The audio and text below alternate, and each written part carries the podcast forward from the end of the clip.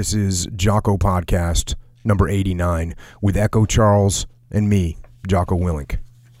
Good evening, Echo. Good evening. I was sitting in my tactical operations center in Ramadi alone. I was staring at a document on my computer and I had to keep wiping tears from my face as I read it. The document had been submitted to me by the Delta platoon commander. It was an award recommendation for Michael Monsoor. And the award was the Medal of Honor for Mikey. He had been sitting on an outcropping of a roof in South Ramadi on an overwatch, and a grenade, which had been thrown from an unseen location, actually hit him in the chest and fell to the ground in front of him.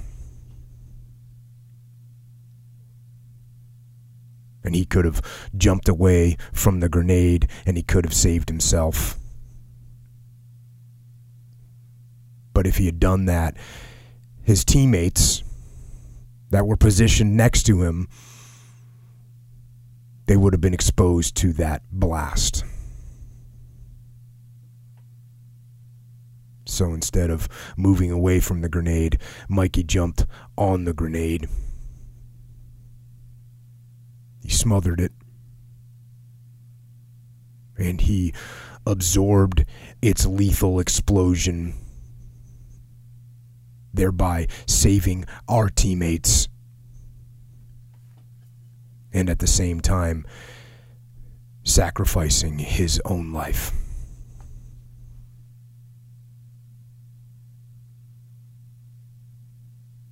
The morning that it happened, September 29th, 2006, I got a call from the battalion commander from the 1st to the 506 an outstanding officer and leader that I respected and admired. And this element from Delta Platoon had been in the field receiving fire and returning fire most of the morning, which was nothing new or nothing unusual, but it had escalated. And I knew that there had been trouble. And when the colonel called me,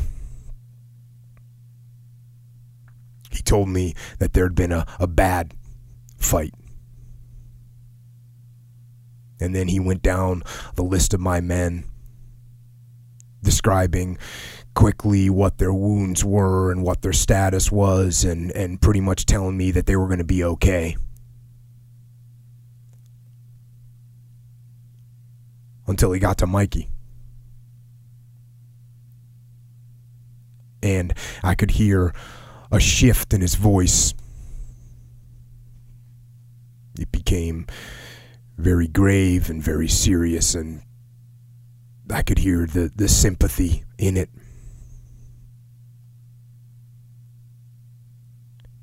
And I knew what was coming. Mikey got hit bad. He got hit really bad, Jocko. And I don't think he's going to make it.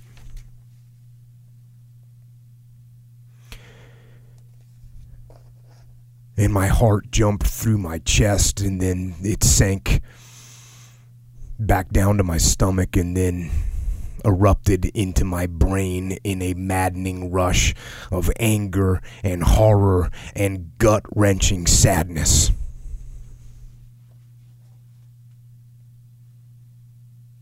And I grabbed all that insanity and all that emotion and I pulled it back into my mind and I held it down there while I uttered the only words that I could muster.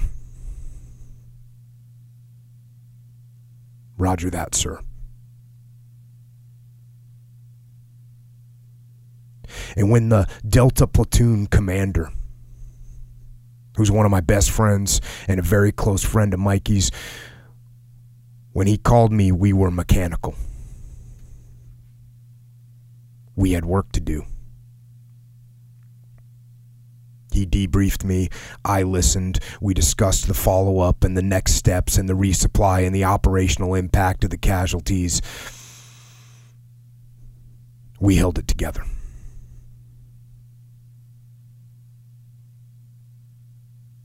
And the next day, I talked to one of the SEAL officers that Mikey had saved. I talked to him on the phone because he was in Germany already with the other SEAL that had been wounded badly on the rooftop, both of whom would have been dead if it hadn't been for Mikey. They were only wounded, and because of that, they were heading home. And when I talked to this young officer, he explained to me what happened with perfect clarity. Mikey could have jumped away and saved himself, but he did not. His only movement was toward the grenade. Mikey did not hesitate.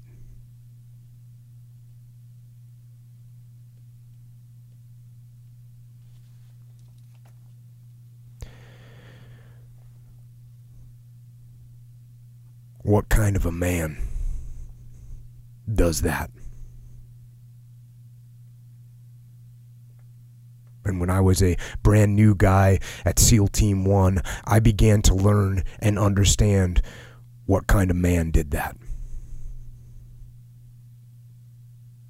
You see, as a young enlisted SEAL at SEAL Team 1, there were two pictures on the quarterdeck. Just two.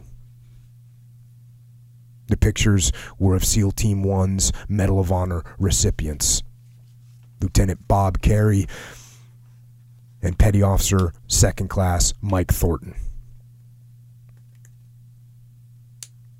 And we young guys, we memorized their names, as well as the name of the SEAL Team 2 Medal of Honor recipient, Lieutenant Tom Norris. And we read their citations over and over again and debriefed them amongst ourselves. But we young enlisted SEALs, we focused on on Mike Thornton. He was an enlisted man, like we were and we had heard about him.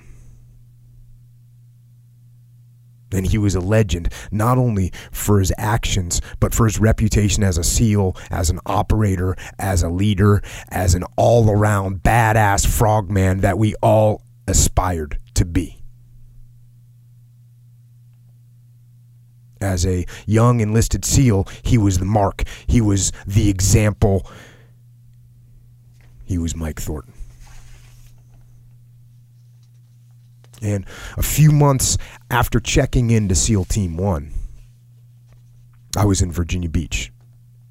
I was going to a school at the Navy base there on Little Creek. And one day after work, we went to a place called Papa's Pub.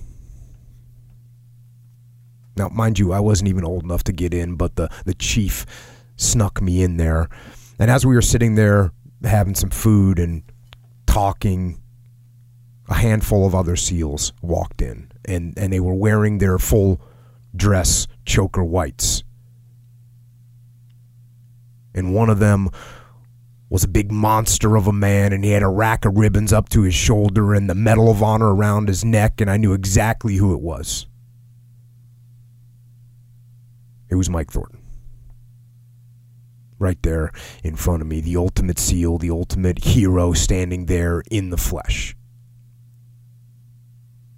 And my chief looked and he, he saw how awestruck I was, and he told me to go over there and say hi. Which I did.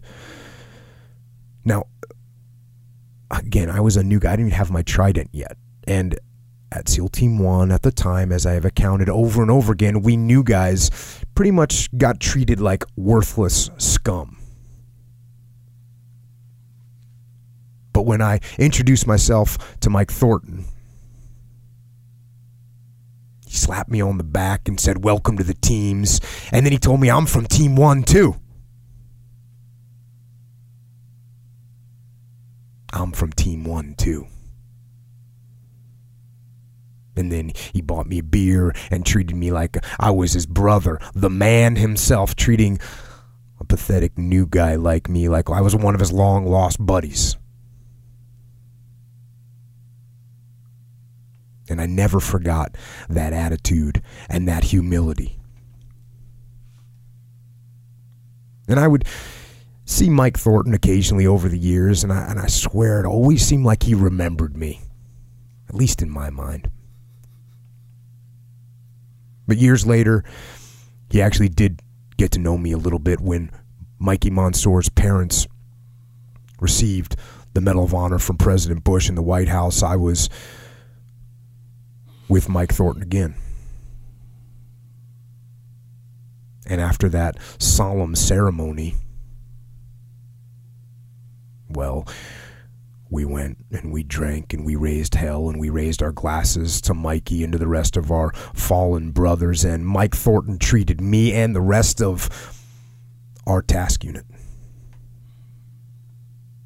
the same way he treated me when I first met him. Like we were all brothers. And that night, now that I had seen combat myself and seen with my own eyes the bravery and the selflessness and the sacrifice that is the very core of our community. I finally understood why Mike Thornton treated us all like brothers. It's because we were. And we are.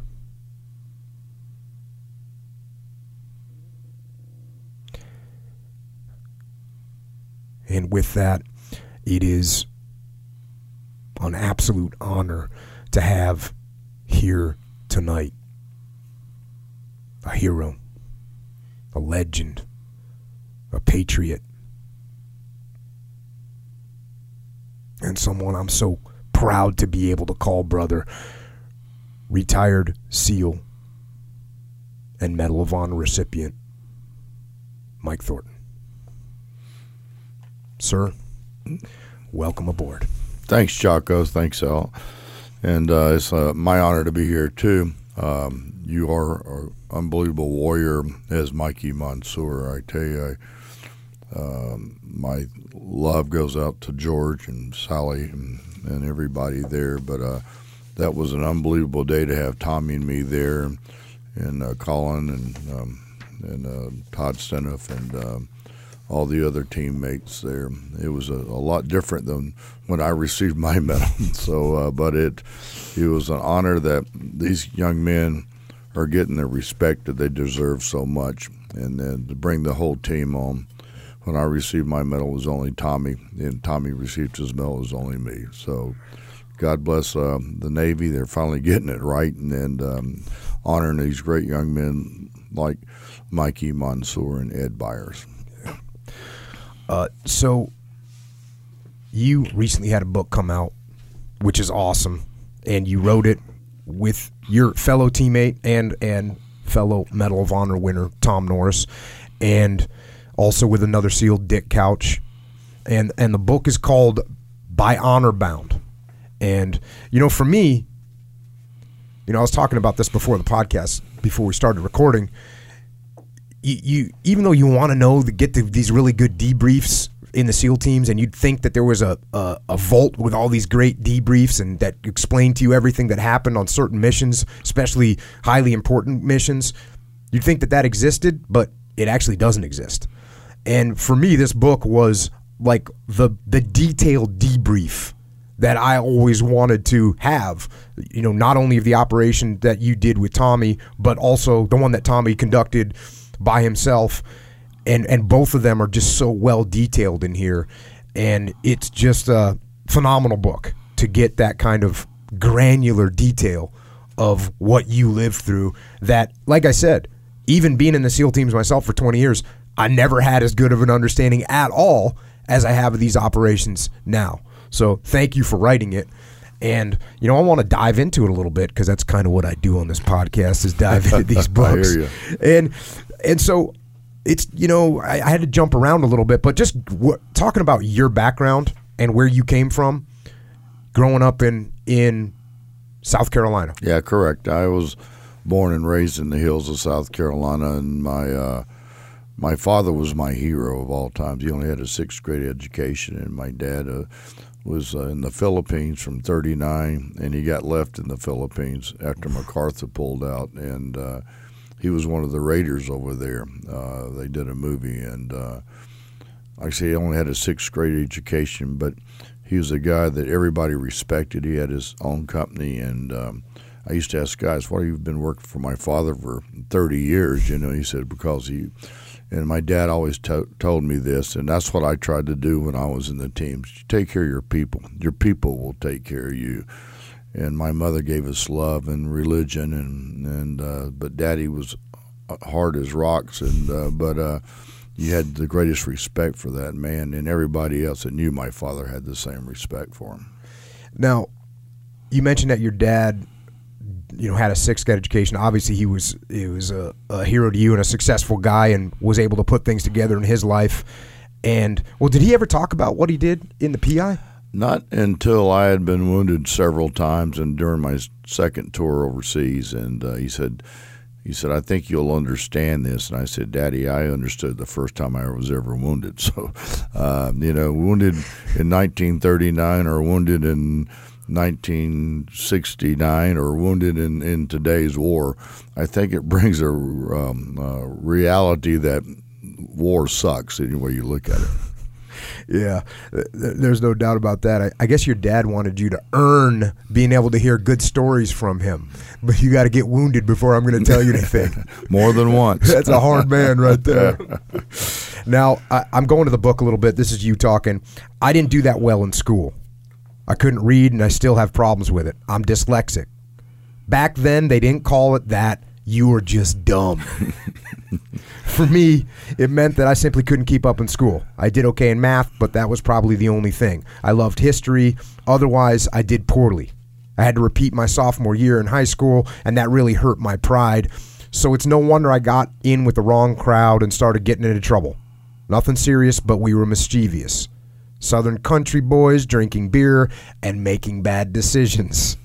The sheriff was out to the house a few times, and there were was a time or two in juvenile court, uh, and I cut a lot of classes. I had 72 absences in my senior year in high school. That's a that's a legit. pretty pretty pretty legit record. well, uh, you could only miss 30, and you automatically failed. But I didn't think they wanted to see me coming back. So, uh, uh, you know, uh, to that dyslexia, and, and thank God uh, we found out what it really right. is, and uh, uh, actually, I've never even read the book. My wife's read it to me five times, and I'd make the changes and stuff like that. But I do have it on tape, and if I hear something, I understand it. But what I'm trying to say in that is, is let young men know uh, you you may have it tough, but you can redo this. I've been a successful businessman. I went all the way through the ranks, and I got a commission, and I did this. And I'm just trying to say there's only one, and that's what I tell these kids when they're going through training. But you know that uh, there's only one person that's going to stop you, and that's yourself. There's always to get across that obstacle, under it, around it, on top of it, one way or the other. So don't let something stop you, and uh, and for you to move forward and, and make a better life for yourself and your family. Awesome, awesome words right there. Now, speaking of moving forward, it, it, it's, it's you had like the classic case of the judge telling you, "All right, son, you can either uh, join the Navy or we're going to find a, a place that you're not going to like so much as home." Well, I didn't know this. Uh, Twenty years later, my father finally told me him and the juvenile judge was a, they were friends with each other, uh. and he said, "I'm going to let you make your first major decision. You go to juvenile." Uh, basically six months in uh, in a juvenile hall, or I could turn around and make the first major decision in my life. And I saw that crazy movie, The Five Sullivan Brothers, mm-hmm. During World War II. Then I saw the movie The Navy Frogman with Richard Widmark. And I turned around. I said, "I've always wanted to be a UDT frogman." And I saluted, and uh, the guy, um, the guy that uh, enlisted me was a second-class machinist mate, and Ned, his name was Ned Johnson.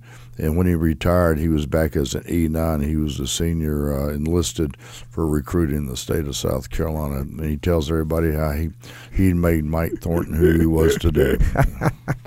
That's outstanding. So you come in, and did you you just went boot camp and then straight to BUD/S, or you guys didn't have BUD/S? You guys called it UDT uh, training yeah, replacement, under, underwater demolition recruit training.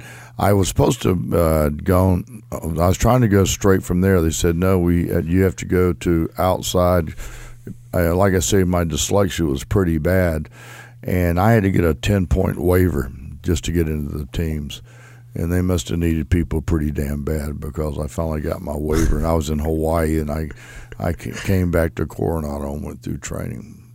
And I was thinking about, you know, going through training. here's a, here's a quote from you coming through training. We had some instructors who were not only good teachers, but they were real characters.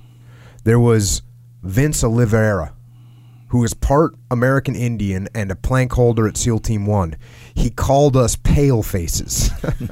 and we stood in awe and fear of instructor Oliveira. Then there was Dick Allen, a black SEAL who was the Navy boxing champion. He once sparred with Muhammad Ali. When Ali was asked once who hit him the hardest, he said it was a chief petty officer in the in the U.S. Navy named Dick Allen. And then there was instructor Terry Moy, who we called Mother Moy. It seemed as if he was always watching us, making sure everything we did was that we put out 100%. So what I was thinking about during this was when, when I went through, I went through in 1991, and there was clearly there were some rules in place, but also the instructors kind of did what they wanted to, and the, the command wasn't watching them.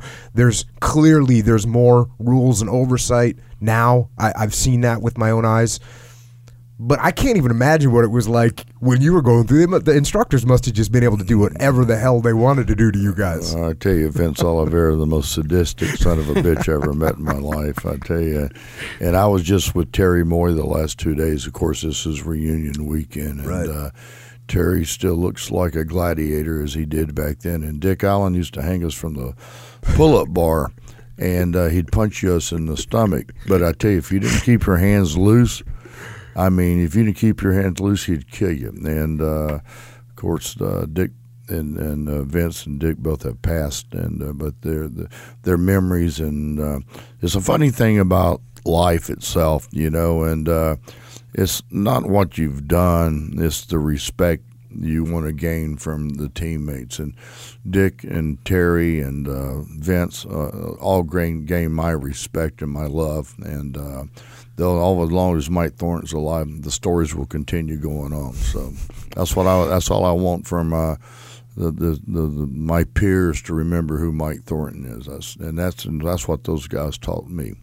Yeah, were those guys were those guys Vietnam vets or were they uh, Korean War vets, both. A uh, little bit of everything. Uh, Vietnam vets. Then there was Tommy Hatchett in there too. They used to call Tommy and I after I got in the teams of salt and pepper guy. He's a great big old black guy and uh, stronger as a damn ox. And uh, you know, um, uh, actually Vince was one of the original SEALs in 1962 and uh, he went over to Nam. But of course, back then they didn't know what they were going to do with the SEALs mm-hmm. during that period of time. So you get uh, you get done with BUD/S, and I'm going to the book here. There were 22 guys who graduated in my class, 18 from the original 129. Mm-hmm. I remember how lucky and proud I felt as I was given orders to SEAL Team 1. Even back then, it was no small thing being a Navy SEAL, but it's one thing to be a SEAL and yet another to do the work of a SEAL. I thought that was an important little highlight there of like when you get done with BUD/S, it's just the beginning, really. Correct. It's just you just cracked open the door. So, uh, uh, then, then you got to go through the damn door. and after you get through the door, you got to prove yourself. And like like you were saying, we were nobody back then. You know, if you hadn't had a couple of tours of Vietnam, you were just yeah. trash as far as they were concerned. yeah. Uh, so going to the book, my first platoon was Charlie Platoon. We were in country from 1969 through, or from December 1969 through July 1970. We worked out of a place called Dong Island, and it was a great deployment. We had solid platoon officers, and our platoon petty, leading petty officer was Barry Enoch, one of the finest SEAL operators at Team One. When I made my first deployment, he was my sea daddy. It was the same for all of us on our first combat tour, and it was an active tour. Seems like every other night we'd be out, and most of the time we made contact. I remember we took down a few province level Viet Cong cadre types, and one time we had a good intelligence. We were able to take down an entire VC grenade factory. It was great. So that was your first deployment. When you talk about Barry, Barry Enoch, and actually uh, Hal Kuykendall talks about him as well, he says, Us as new guys, even the veterans, we worshipped Barry Enoch. He was a great leader and a great teacher. What was it about him that made him just that, that made you guys remember him and revere him so much? Well, I think it's like you were talking about me in your great introduction, which I don't deserve that, but uh, Barry was a leader. He he took care of everybody, and uh, he's a guy kind of like I looked up to my father. He was my sea daddy, and uh, he was always there for all of us and me and uh, last night Tom Boyhan and me and Wayne Hampton and Mike Lacaz and uh, and Hal Kuykendall, We're all getting a picture together and, and remembering the, the, the great guys. And we are all were talking about Barry. Of course, Barry Felt uh, passed away a few years ago, and uh, he, he's another guy. You know, it's it's like I say he'll always be in all our conversations and um, somebody we all looked up to, you know. So uh, it's the great leadership. I mean, that he showed us, and and not just the leadership as a leader, but the leadership he showed us to try to be a better person. Mm-hmm. And and that deployment, what were you guys doing? You guys were doing. Were you guys deploying off of boats? Were you guys going in helicopters? Were you guys going on foot patrols? A little bit of everything. Uh, a little bit of everything. Foot patrols, basically sampans, uh, whalers by that time, we finally got the LSSCs, which were in the late, and then the, the medium support SEAL support craft. Uh-huh. Of course, we had the Mighty Mo. A lot of our stuff was. What was the Mighty Mo? Oh, it was a, a Mike, big Mike oh, A, okay. and it had the uh, you see it had all the the um, rebarb about twenty inches out. So if you got hit by an RPG, RPG. it'd explode there instead of going through the hull. Uh, we did a lot of uh, like I was working down that uh, down the sea float with Steve Frisk with the KCSs because back then we didn't have that many SEALs, so we would help each other. We if they say we need help, we'd converse our people right around, and then uh, Tom would send uh, the guys that he uh, felt should be going. So we'd like Rich Solano, myself, and a bunch of other guys. We'd go out and help other platoons and stuff. And were you a sixty gunner? I was a sixty. I had a Stoner sixty, and I and I carried a car 15, but I always carried a Swedish K with me all the time and a pistol. I always had a backup, as I call it. backup and a backup to your backup. A backup, yeah. So, uh, uh, you know, so we have funny things, you know, and you, and you learn from each other. So um, it's like that. Um, that uh, uh when we hit that uh, grenade factory Mikey Sands jumped out and he had a 60 and his he he didn't lock down he didn't uh, lock down his uh, his hitch and his as he jumped out of the boat his barrel fell out in the water in the river and he's down there digging. He's yelling give me one of your guns. And I said hell no I'm keeping all my guns. So uh, you know we all learned and Mike was a great M60 guy. He saved our asses many times and uh, but um, everybody did their did their job. It's just a, as you were saying a while ago, it was a team effort. And, yeah. and my life was saved by people like Mike Lacaz and other people in our platoon, and and we backed each other up all the time. And and that was a super active. Um, actually, Hal Hal Kuykendall was talking about you here in the book. This is Hal talking. I can remember more than one firefight where we were shooting and ducking, sometimes more ducking than shooting but Mike would be right there working that 60 with a big grin on his face. There were plenty of times when I was really scared, but I'm not sure Mike ever was. He was reliable and brave, but I'm not sure he ever knew or understood fear like the rest of us. He was a great teammate, and my God, he was strong. None of us could believe how much ammo he carried. Sometimes he'd go out with a thousand rounds or more. That's close to 80 pounds of just ammo. And he'd swim canals with that load. He'd just shrug and say, You don't want your 60 gunner to run out of ammo, do you? We got through a pretty active deployment with no one getting killed. Then a couple of guys stayed behind to break in the new platoon while the rest of us packed up and left. They were two of our best, and one of them was killed in a helo crash with three other SEALs. We took it hard when Rich Solano was killed, but I think Mike took it the hardest. Mike was a guy who really cared for his teammates. So, so even with all that action, you guys, you guys went through the deployment with, you know, what did you take a few wounded guys, but yeah, no one we got had a killed? few, but nobody was killed. And actually, we were. I was down uh, at Sea Float, and Rich Solano was working with a Golf Platoon, I think, and then that was when the helicopter went down. And uh, of course, when you come off a hot LZ, you're supposed to shut down your aircraft and check the rotor blades because back then the rotor blades could have a hole and it could last for 30 minutes or 45 or an hour. And uh, the, uh, the the the pilot of the, the helo wanted to get back for a birthday party or something, and uh, the helo fell, and actually Rich was killed, and and uh, uh, Derlin was killed, and Toby Thomas was killed. Uh, uh, um, uh, hell, who else was there? Uh, Gardner was killed. So that was one of our biggest. We lost five guys that day, not four. We lost five, and I went down and and identified the bodies, and it was, you know, I, I've only had one bad dream in my whole life, and it was after identifying that because Rich whole face was completely gone, and the only way I could identify him, he had a scar on his arm, and uh, but you know, a loss of any teammate, as you know as well as I do, like Mikey, and uh, and every time you know, every time I lose a, even a new kid today, which I've been out speaking to their class and stuff like that, you lose a little bit more of your heart. I don't know how much more of my heart I got to lose, but uh, it it takes it out of you. It, I mean, it, it's. Uh, I don't want to see anybody ever get hurt, or especially a loss of a loved one. And uh, they're all their uh, their lives are just as important to me with the new kids today as Rich and all those guys were important to me back then you you come home from that deployment and you go into uh, SEAL Team One cadre, which we actually have talked about on here with Roger Hayden, because we still we when I was a uh, at SEAL Team One and I was in training cell, we still called it cadre, and that was I don't know twenty something years later, and I never even made the connection. And and Roger and I talked about the fact that you know some of the training that you guys implemented back there, the the uh, the point man course where you're walking through and the trip wires are there and all that. We still did that. A lot of the demo we still did.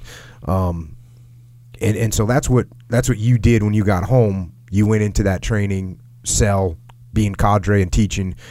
And you know, you, you mentioned here that you learned a lot being an instructor, and I always, I always agree with that. In fact, when when I was in the SEAL teams, no one wanted to go to the training department, right? We all wanted to just deploy, just deploy, Yeah. just deploy. so when I took over the training, I always told guys, look, if you want to be, you know, if you want to master what you do, you got to go and teach it. And um, you also mentioned Al Huey in here. And when I went through BUD/S, when we were at San Clemente Island, every night when the sun goes down, we'd sing the song "Good Night, Al Huey." Good night, Al Huey. Good night, Al Huey, wherever you may be. And I never knew, and still don't know, who Al Huey is. Well Other than the camp is called Al Huey. It's called Camp Al Huey out there. And and honestly, I make my kids sing this song. when the sun goes down, uh, my me and my kids, we, we sing this song.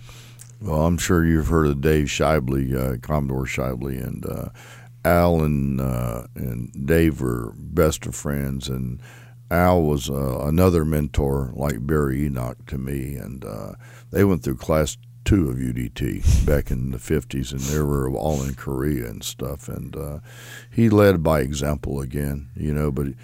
I mean, it's kind of like uh, when he talks, you better be like E.F. Hutton. You better be listening and keeping your ears wide open and just, as uh, Al told me one day, he says, you know, good Lord gave you one mouth, two ears, and two eyes. So use eighty percent of that and keep the other one shut for twenty percent. You'll be all right.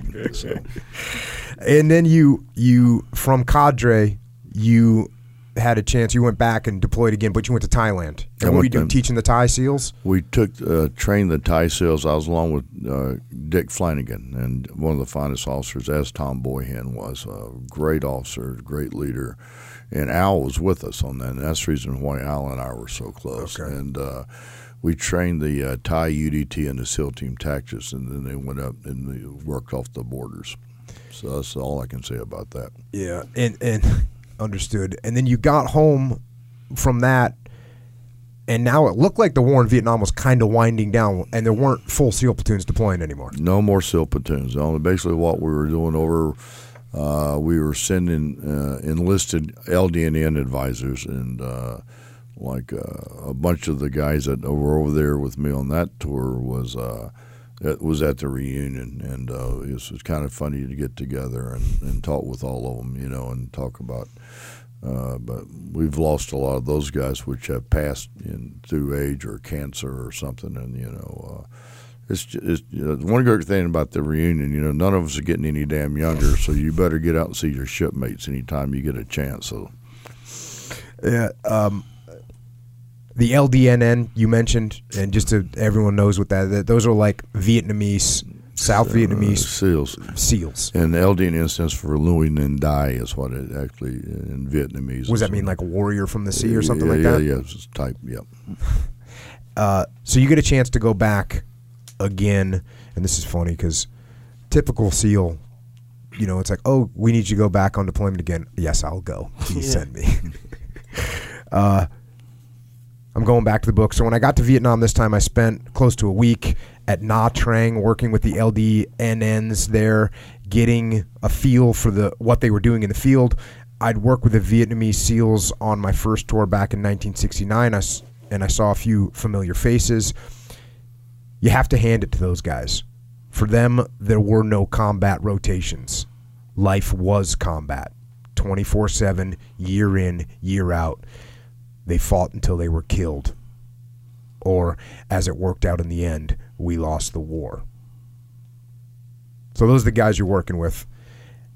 And um, I think it's, I mean, you get into the relationship that you formed with these guys, which was, you know, they were all their brothers. Yeah, they were. You took care of them; they took care of you. And of course, the reason I feel that Tommy and I are still alive today is because of Dang and Quan, which I explain in the book. They were.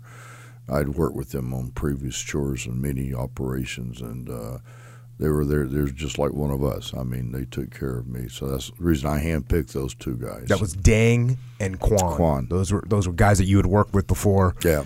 uh, Vietnamese SEALs, and so you get to uh, Thuan An. Am I saying that right? Thuan An, yes, Tui. Nan. Okay, so you get to Thuan An. This is where you're going to be working out of. And again, you're not in a SEAL platoon. This is a totally different situation. And what you had there in Thuan An, if I gathered it all correctly, you had five enlisted SEALs from SEAL Team One, and then you had two SEAL Team Two officers and then plus with those two SEAL Team Two officers who were sound like they were more junior guys, maybe it was their first deployment. But then Tommy Norris showed up as well as the OIC. Yeah. Uh, Schaible, Captain Sh- Commodore Schaible, he had all the SEALs, UDT, EOD, divers, everybody. And then Tommy Nelson was our lieutenant commander in 03, and he was the head of all the SEALs.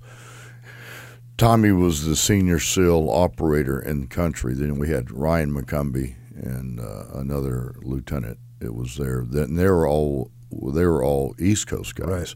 Now we had actually, I, I think we had uh, more like um, eighteen enlisted guys. Oh, okay. And, and we and we broke it up, uh, uh, and uh, Gary uh, Gary uh, Chamberlain and Harry Kanakua went with uh, Lieutenant Huth down one thing. Then Ryan McCombie was our boss, and I stayed up. So uh, everybody had had many tours that went down south, and I, I had uh, the, uh, the most tours, and, and and I stayed up north.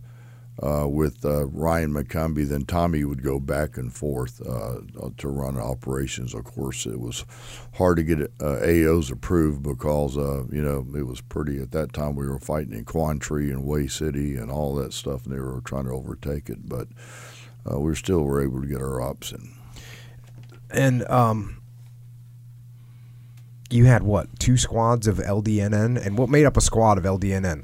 Uh, approximately, I think we had uh, we had more LDNNs than we did, but we separated those guys too. Uh, I know when we went on the operation, uh, Woody uh, was. We always had a SEAL, as you know, on an insertion Mm-hmm. extraction craft, and Woody had a.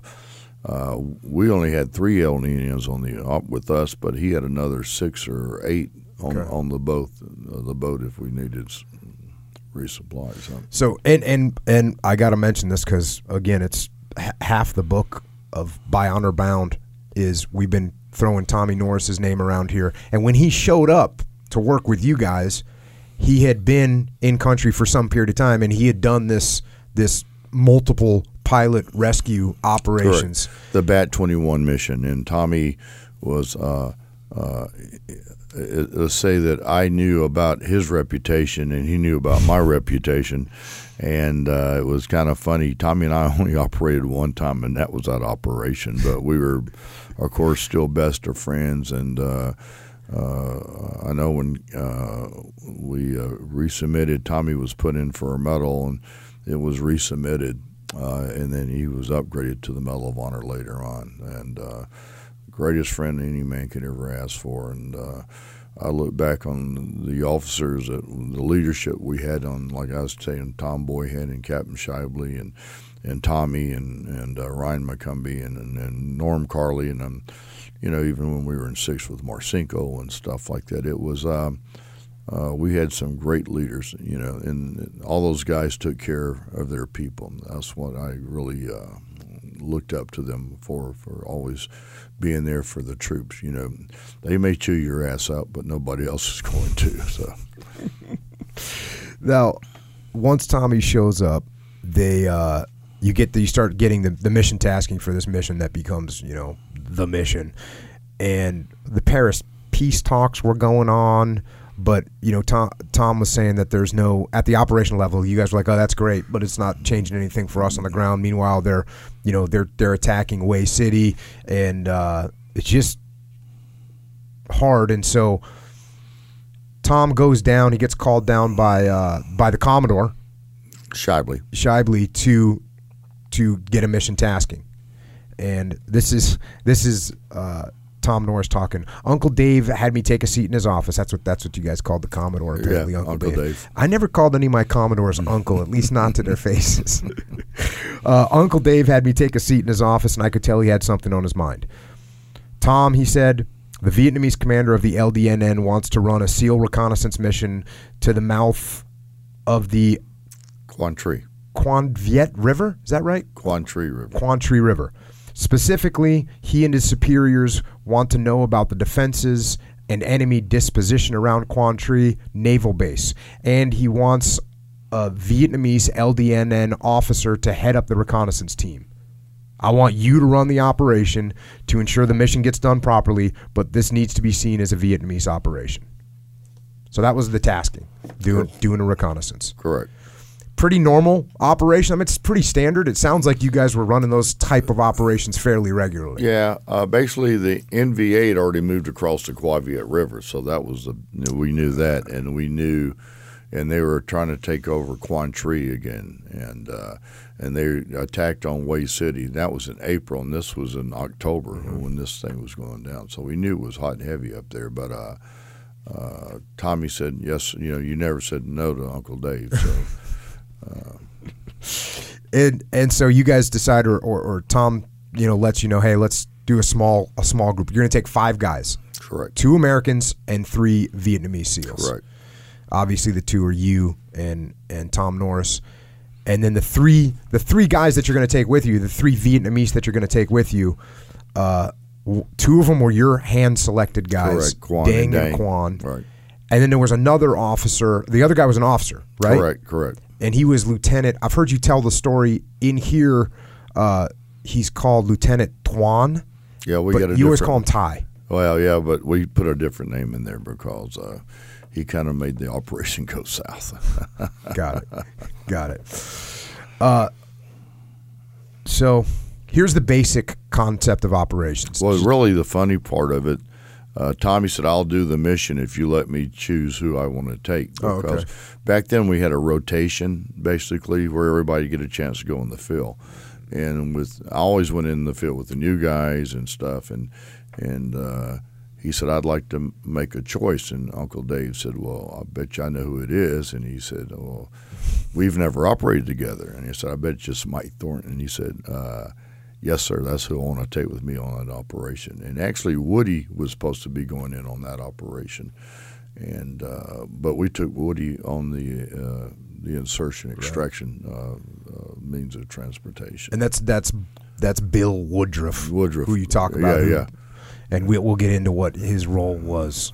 Um, here's the here's the overview of the mission, and this is this is Tom Norris talking. It was not a particularly difficult mission, and it was certainly something we'd done before, so we knew the drill. In general, it was about a 50 mile transit from Thuan An up the Cua Viet River in our boats with a max speed of about eight knots. That was a little more than six hours. So you're talking about a six hour transit. The plan was to get well out to sea so no one on the beach could know which direction we were heading, north or south. Once we turned, in this case north, we'd make our way up the coast, then turn west back into shore. Then we hope to be on station off the southern bank of the Cua Viet River soon as possible after dark. We'd then leave the junks and paddle in close to shore on rubber boats and then swim the last uh, swim ashore from the rubber boats. We'd insert, do our job, and get out before first light. We didn't have to be back at Thuan An before first light, but we sure as heck wanted to be back across the beach and away from the coast before sunup. I was told I'd have offshore Navy support in the way of two destroyers, so if we were running a little late in getting out of there, I'd have some friendly on call fire support. So that's a real standard mission that, you know, when I first got to Team One, we did that. Not not the exact same thing and not real, but we train it all the time. You're gonna get on, you know, Mark Fives and you're gonna have your Zodiacs on there, then you're gonna get a little closer to the beach, and once you get close to the beach, you drop off the Zodiacs, then you get, get a little bit closer to the beach, and then the last thing you do is get out the boat, swim in, you go do your operation. So kind of standard stuff. And you know, he says it's not something you hadn't done before. Correct. Um, here's what you were talking about with when you're talking about the LDNNs. Going back to the book, the LDNNs came in all varieties of experience and capability and courage. On this operation, we had three very good ones. Lieutenant Quan was a first-rate LDNN officer, and Dang and Quan, this other Quan is an enlisted LDNN, no relation, were two guys I'd worked with on my first tour and was with them again in Tuinan. Dang and Quan were good to go but the problem was Quan, the officer. And Well, he, well, Quan was hurt, and that's the reason the other we, officer. yeah, the problem was that Lieutenant Lieutenant Quan, he liked to get after a little bit sometimes. Well, it's like all of us. Uh, yeah, maybe he had too much to drink the night before. And so he what he get now some kind of accident or what yeah, happened to him? he, he was riding, and, and a whaler ran into the pier. He hit his head and he, he busted both his eyes, and he couldn't even see. as They were both completely shut. So uh, this is how we got the other new officer, which I've never worked with, but uh, but I'd worked many tours. I mean, uh, not many tours, but many operations with the other two guys, and I'd worked with Quan, and he was really good. But of course, he was unable to make the op, so they uh, we brought in another young officer, which I'd never operated with. And this other, just so everyone knows as we're going through this, the other officer that you now brought on that you hadn't worked b- with before, his name was Lieutenant Thwan. Yeah, Is that am I saying that right? no, but I'm not going to give his real name out. Got the Vietnamese speaker in here tightening me up.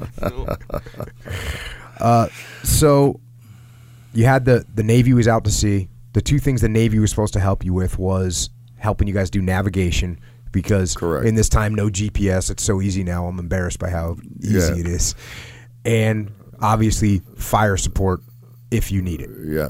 Well, Basically, what they were supposed to do is vector us in, and that's where each ship takes a radar plunge and they shoot it in, and they see where we are in in the junks, uh, which are uh, 39 foot concrete junks is what the uh, and uh, then they would see where we were. Then they'd shoot us at azimuth, and then we would take our compass and we'd go in there. Uh, one of the ships shooting is they were trying to overtake Quang Tri again, and he left and went down south to help give gunfire support uh, to uh, to help the uh, Vietnamese Army and Marine Corps to hold off the NVA. And uh, when that, that one guy shot the azimuth, and he was about three degrees off, but when you're 15 miles off the beach, three degrees is a lot. Yeah. And uh, everybody said, uh, the CEO said, that's the river, right? Actually, it was the uh, Ben Hai River, which was actually in North Vietnam. So when we went and inserted, we are way north of the Cua Viet. Now, you had talked about uh, Bill Woodruff, Woody. You're referring to him as an, an, important point here, and this is something we always try to hold true to. Uh, you would always put like a seal with your assets if you can Correct. manage it. So you got a seal out there on the boats that are going to be recovering you because it's a guy that you know, it's a guy that you trust, and you know he's not going to leave you hanging. No matter what. hanging. That's right. And uh, you know that's a good lesson learned for anybody doing operations right now. I don't care what unit you're with. If you're in the Marine Corps and you're using an Army asset, try and put a liaison officer with the Army. If you're in the Army and you're using a Marine Corps asset, try and put a liaison officer. Same thing with special operations because those are the guys that speak your language. They're going to be able to predict what you're going to do if things are going sideways. It's just a, it's just a smart move to do.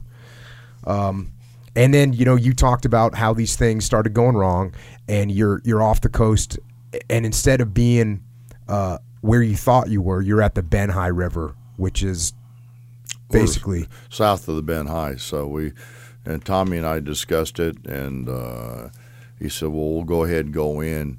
We'll do what we call a horseshoe out. We'll go in so many clicks and go north, and then go back to the east, back to the ocean, and and try to if we can uh, pick up, uh, you know." If we could do it, we were doing a body snatch too. Of course, mm-hmm. you know, of course, by a body snatch, you get your best intelligence that way. So, man, we used to do direct action missions to go capture bad guys, mm-hmm. but we didn't call them body snatches. And I'm kind of wishing we did. It sounds a lot better to do body snatch. Maybe I should have named those body snatching operations. I would have felt a lot better about it. Uh, so, and, and, tactically, you're going in. It's pretty normal. Um, you swim in. It's pretty normal. You get on the beach and here we go back to the book. This is you talking. I was carrying the Starlight Scope, a bulky first generation night vision device that allowed you to see relatively well at night. It was the size of a loaf of bread and weighed eight pounds. Tommy told me to scout the beach area to see if I could find any of the features we were looking for or expecting to find, like the mouth of the river. I went north about 200 yards from our position and the same distance to the south, and with the starlight scope, I could see a good ways up and down the beach. No river mouth and nothing looked familiar. Tommy moved inland just a short distance to look the area over with his binoculars. Neither of us saw anything that indicated we were supposed to be. So, and then like you said, you you know you're in the wrong space, but you might as well do a reconnaissance while you're there, and that's kind of the, the decision that's made. Um, and I was thinking about this too. So I was thinking you guys only have five guys and the the idea behind that must have been, hey, let's travel light and we can maneuver really quick. And then I got to this list of what you were carrying. Here's what Mike was carrying. Mike talking. I was the mule on a recon patrol. I carried a CAR 15 carbine and just over 800 rounds of 5.56 ammunition along with an assortment of a dozen fragmentation, CS, and smoke grenades. I also had three LAW rockets and a starlight scope. All of us carried a medical kit and inflatable UDT over the head life vest. I also had our t- silenced weapon, a 22 caliber automatic pistol with a suppressor attached to the barrel. We called it a hush puppy. So, not exactly light for for reconnaissance and moving. I was thinking you guys would would try and stay all slick, but that's that's no joke what you were carrying.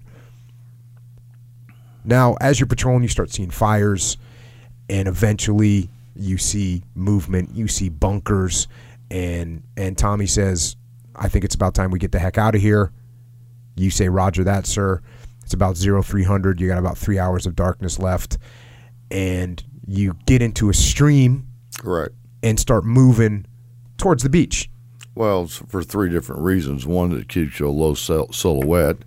Uh, we knew that we were within a battalion of NVA at that period of time. Then we saw tanks and gun in, gun emplacements, so uh, we knew that we were way north of where we were supposed to be. So uh, by getting in the stream, the tide range is 18 feet over there, so the current was running out, so we knew it was going out to the ocean. So we got in there by keeping our low silhouette in there, we could move a lot faster in the water, and we didn't. Uh, hopefully, uh, we wouldn't uh, bump into any of the enemy out there, which were starting to uh, move around at that time in the morning. So, Um,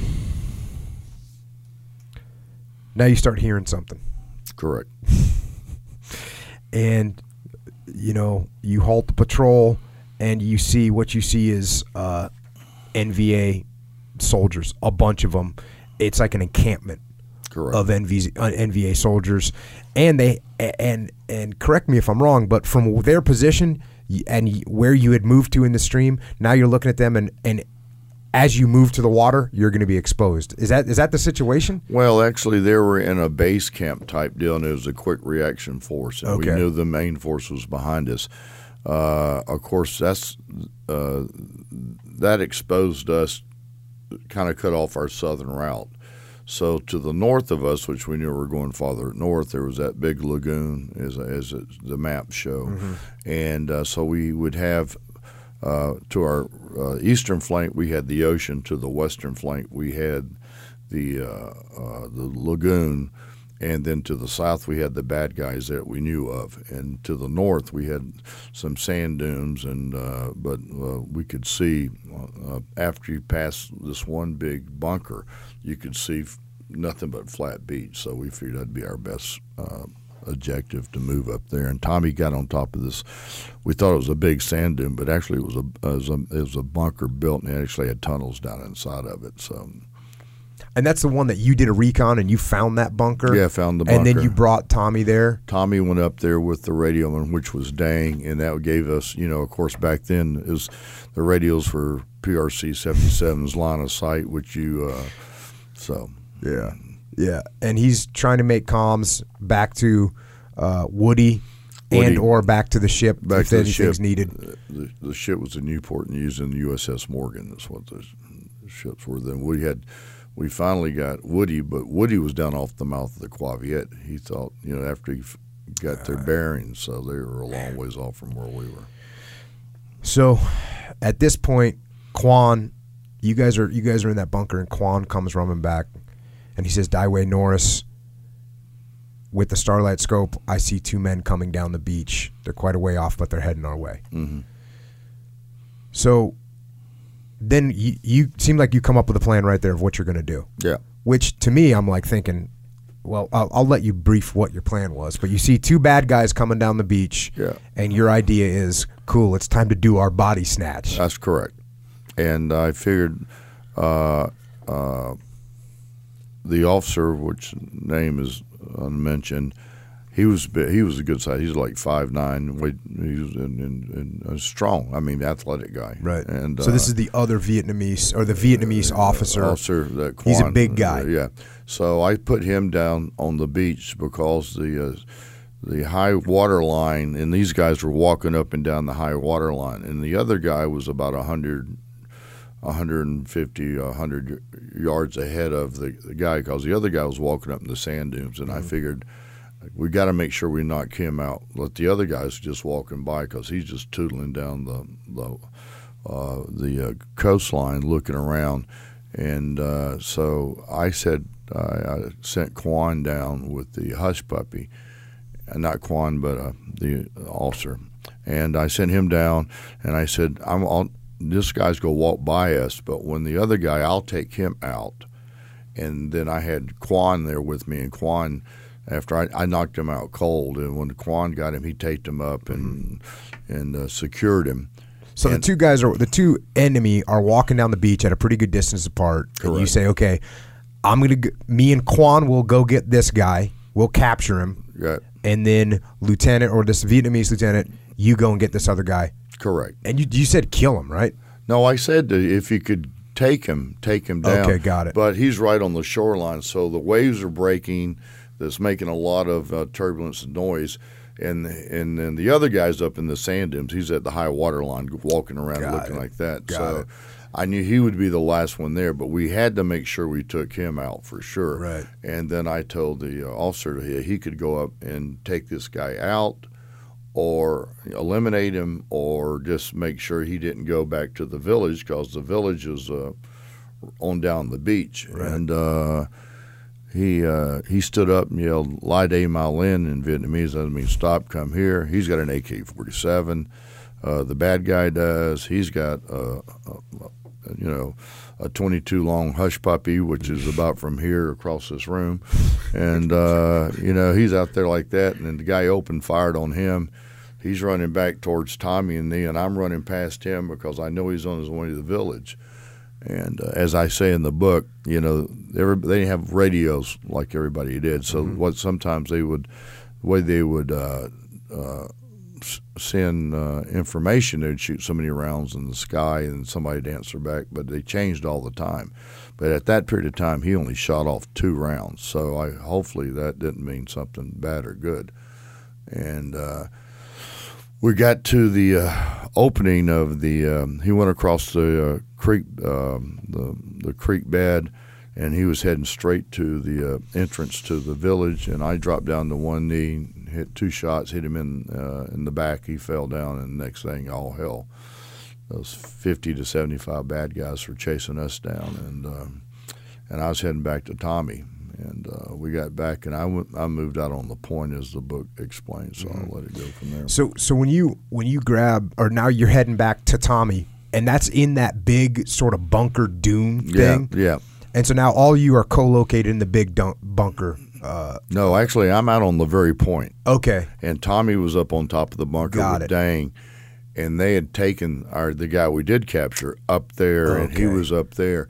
So I moved the officer to rear security and told him if he sees anything, let Tommy go.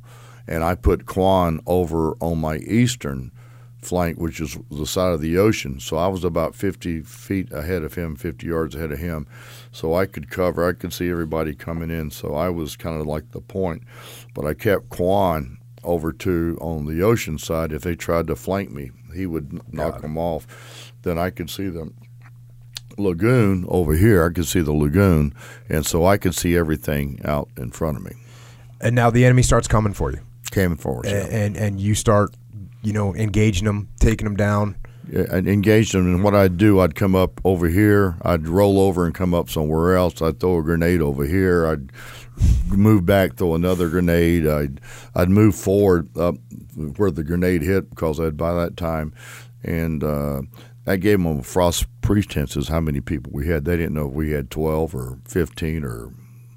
All, all Right, they did, and right. Tommy and them were shooting from up there, but Tommy was on the radio trying to get communications. And what Tommy was trying to get communications from, and just to kind of lay this out a little bit, the the ships had been told, "Hey, we might need fire support." Correct. Well, when you and whenever you set up fire support for yourself, you always set up what we call pre pre-designated firing positions. So, hey, we you know you name them whatever you're going to name them A B C D one two three Yeah. four. You give them girls' names, whatever, car names. But it- Bravo Charlie. yeah, it's real easy to jump on the radio and say, "Hey, fire at position Bravo now," and the you know whatever fire support can start hitting that That's that's great if you're where you're supposed to be. and and that's the issue. Is so Tommy starts doing his best and saying, "Hey, fire rounds at this pre-designated spot." Right. They fire rounds at that pre-designated spot. Couldn't Guess what? it. Couldn't even see it. it. So they started moving north at that period of time, and they were shooting smoke in the air, and and uh, the firefight went for almost uh, almost three hours, actually two hours and fifty five minutes, and we had eliminated a, all, a lot of these guys, and they started falling back, and uh, So there's five of you that are making like 30, 40, 50 guys fall back. well, just four of us, because Got it. the other guy never shot a round out of his weapon. And that's just you're taking good fire discipline. Correct. Uh, one or two rounds at a time, making good hits, making sure. What I'd do, I'd shoot in the sand about an inch, and I'd see their heads come up. Then I'd shoot a, uh, about a, an inch below the sand, and I'd get a headshot every time. So Man. you could tell that, and then you'd roll over. You know, then with the grenades, you were knowing that we were getting, as you mentioned, what a grenade. Of course, we have a four second delay in ours, and and their their grenades that we had uh, pulled those things before, and they would go anywhere from 14 seconds to 28 seconds. They don't have good quality control in their grenade factories like we do. Uh, let's see. Yeah, you, you're you're talking about that. You're sending guys off now. You're you continue to shoot. You're continuing to hold your position. You're you're about halfway through your ammo at this point, and then speaking of these grenades, you're in one of these positions, and boom, in comes one of those grenades to your to your spot. What'd you do about that? Well, I yelled grenade and I grabbed it and threw it back. I was going 1,000, 2,000, 3,000. About the time I hit 8,000, the damn grenade came back over and I'm going 12,000, 13,000 because, of course, we do in thousands and that gives you a good second. And I threw it back and and the, the grenade went back and forth five times and I was at 21,000, 22,000. I said, this thing's got to go off. And it went off and I was hit six times and my back was shrapnel and I just yelled out. I didn't say nothing else. And when I yelled out, I just stayed there and I looked up, and there was four guys coming across, and I eliminated all four of those guys.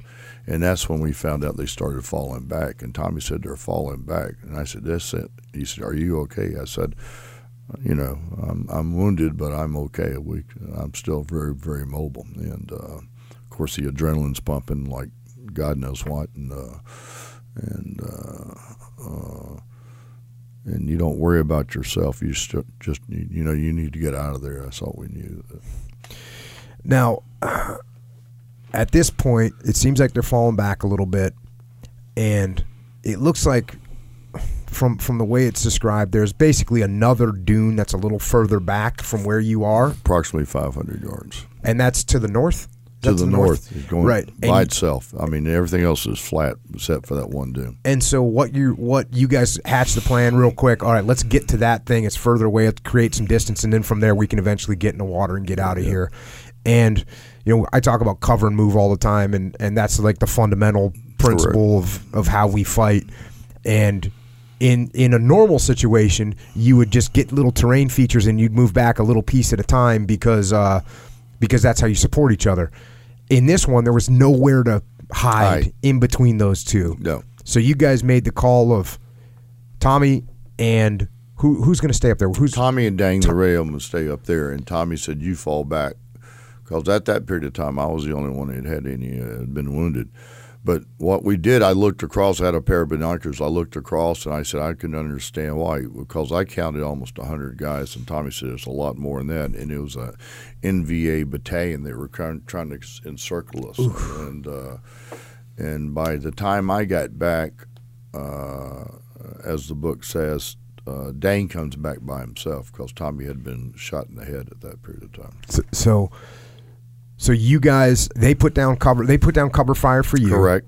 And then you fall back, you're doing what you're supposed to do, Mm-hmm. and you got the Vietnamese lieutenant and you got Quan with you. On with me. You get back to that position and that means Lieutenant Norris is still up in the big bunker getting ready. He's waiting for your fire support and and while that's happening, I, I'm going to go to the book uh, right here. I was asking for naval gunfire right onto our position. Mm-hmm. Correct. And he says those rounds could have hit Dang and me just as well as the bad guys, but I had no choice. The guy on the radio came back and said, Understand fire for effect. And I said, Absolutely, put it on us. And he said, Are you sure? And I said, Just get it in here. And so they had actually, as they were calling in this naval gunfire, r- Tommy was like seeing guys coming, and like through the grace of God, a one big round hit there. Mm-hmm. It hit them, it, and and got a lot of bad guys. And then, again, going back to the book, I went back to getting the LAW ready to fire. That's a LAW rocket. I could hear the ship shooting, but that's the last thing I remember. And then the narrator comes in and says, at that point in the fight, Tom Norris took an AK 47 round to the left side of his forehead. The bullet entered his skull at the orbital socket of his left eye, tore at a section of his skull, exposing his brain, and cut a shallow furrow along the brain itself. Dang saw his officer go down and the extent of his head wound. His lieutenant had been shot dead. Knowing there was nothing he could do, he made for the others who had just taken a position on the next dune to the north. As he ran, he took a round through the radio he still carried on his back, knocking him down. The round destroyed the radio and saved his life, but fragments carried through into his back. Dang picked himself up and kept running. It took him close to 10 minutes to reach Mike. Where's Tommy? Mike asked Dang when he reached him. Where is Dai Uy? Dai Uy is dead, Dang replied. And this is it. So, you know, your trusted Vietnamese fellow SEAL says, hey, look, the lieutenant, that's Dai Uy, is, lieutenant, he's dead and this is what you do. I'm going to the book here. I told Quan and the others to wait here that I was going back for Tommy. They tried to stop me, saying it was no use, he was dead. I believed them. I too thought he was dead, but I wasn't going to leave him behind. We never leave anybody behind. So, no way was I going to be the first to do that. Had I been wounded or dead, he'd have come back for me. That's who we are. Dang said he was dead, and I had no reason not to believe him. It didn't matter. And what if, by chance, he was still alive? I could not have lived with myself if I had left him behind not knowing, or what the NVA might do to him if he were still alive. That whole area south of the bunker was littered with bodies, and they would be looking for revenge. I had close to a quarter of a mile to cover, and the last part was, was uphill, but I ran all the way. The initial salvo from the Morton, that was the ship out at sea, although I didn't know it at the time that it was the Morton shooting, had made the bad guys think twice about advancing on the dune with the bunker.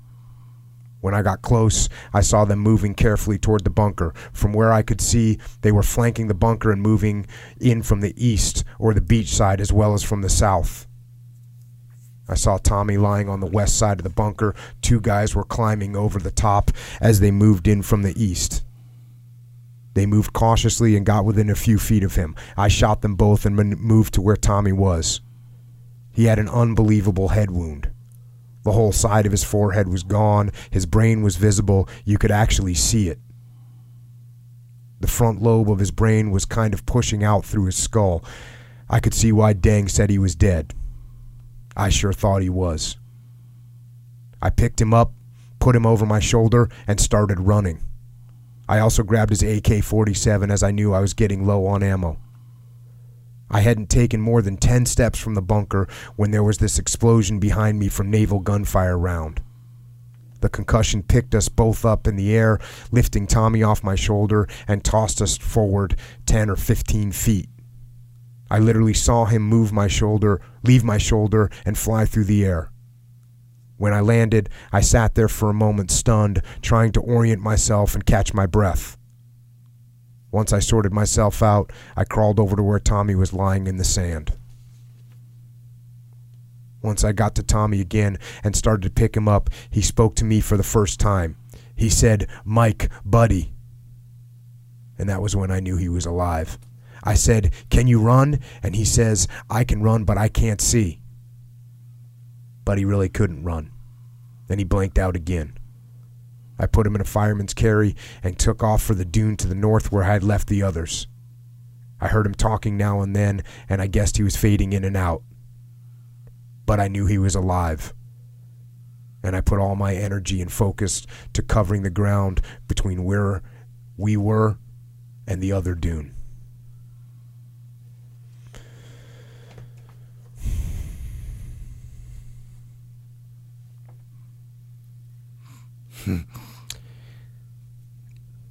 Well, like I said, you, know, you and I've talked about the camaraderie and the uh, respect we have for each other. And even though Tommy's much smaller than I am, he would have done the same thing for me, and I know that. So, so uh, it's like you say, you uh, you know, if you die, which we're all under, we understand what our job are is as uh, being Navy SEALs, but uh, I could have never lived with myself knowing that if he was dead. And I thought he was dead, but uh, with the grace of God, he's still with us.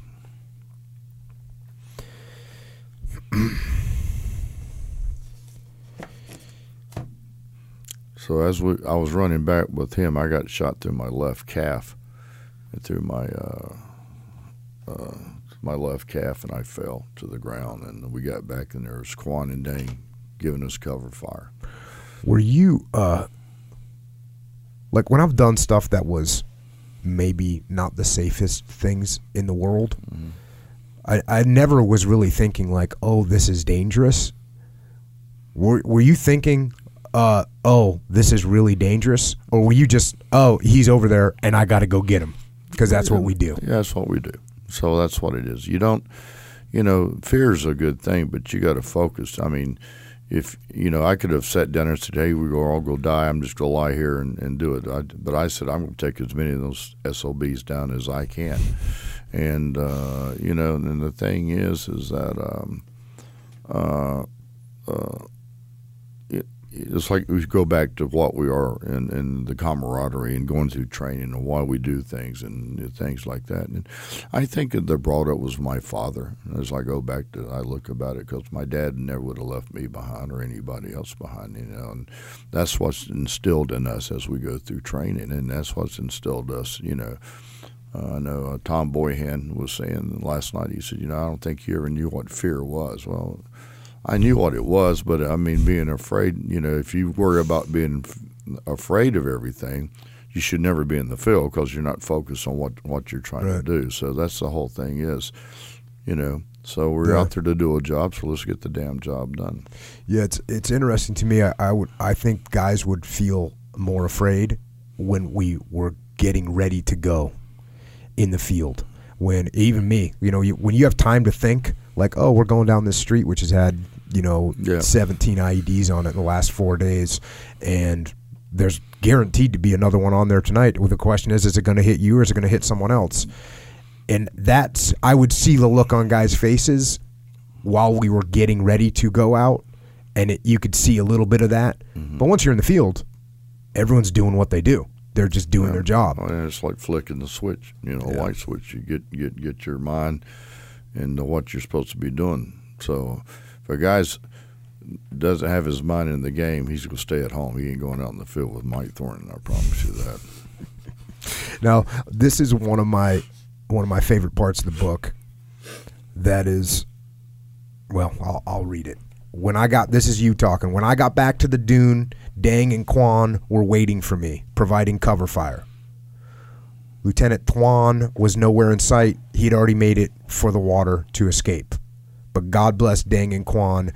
They waited for me and were still in the fight, even though Dang was wounded. They said, Mike, what do we do now? And I said, we swim. Which is the classic SEAL scenario in that the water is our salvation. You, you know, yeah. it's like we we have that special experience in the water, and and people aren't comfortable in the water, and it's our home. And that, that was just the classic answer these guys are saying, what do we do now? Remember, we're combat swimmers, not combat runners, but the running does help. so now, now talk about when you're getting, now you're moving to the water. You're carrying Tommy. What, what goes on then?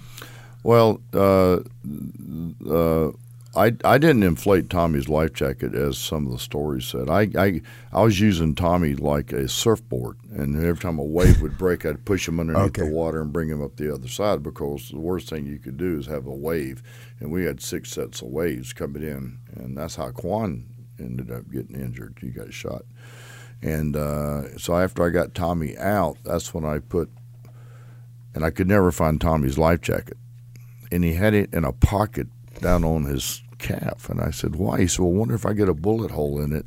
I said, it's good because we can put a piece of tape and then, you know, if you have a, you know, sucking uh, chest wound, I can uh, take. So I took my life jacket off me, put it on his head, and I took the you know the old UDT. I took the harness, but I just put a little bit of air, and I started uh, breaststroking out to sea, and that's when I saw Quan was in uh, not going anywhere, and uh, I could see Dang out in front of me, and so I swam over and grabbed Quan, and I uh, put Quan in front of me. And Quan had been shot too. He had been shot pretty too. bad in the yeah in, in, the, in, in- the back femur and also his buttocks was completely kind of gone, so he couldn't.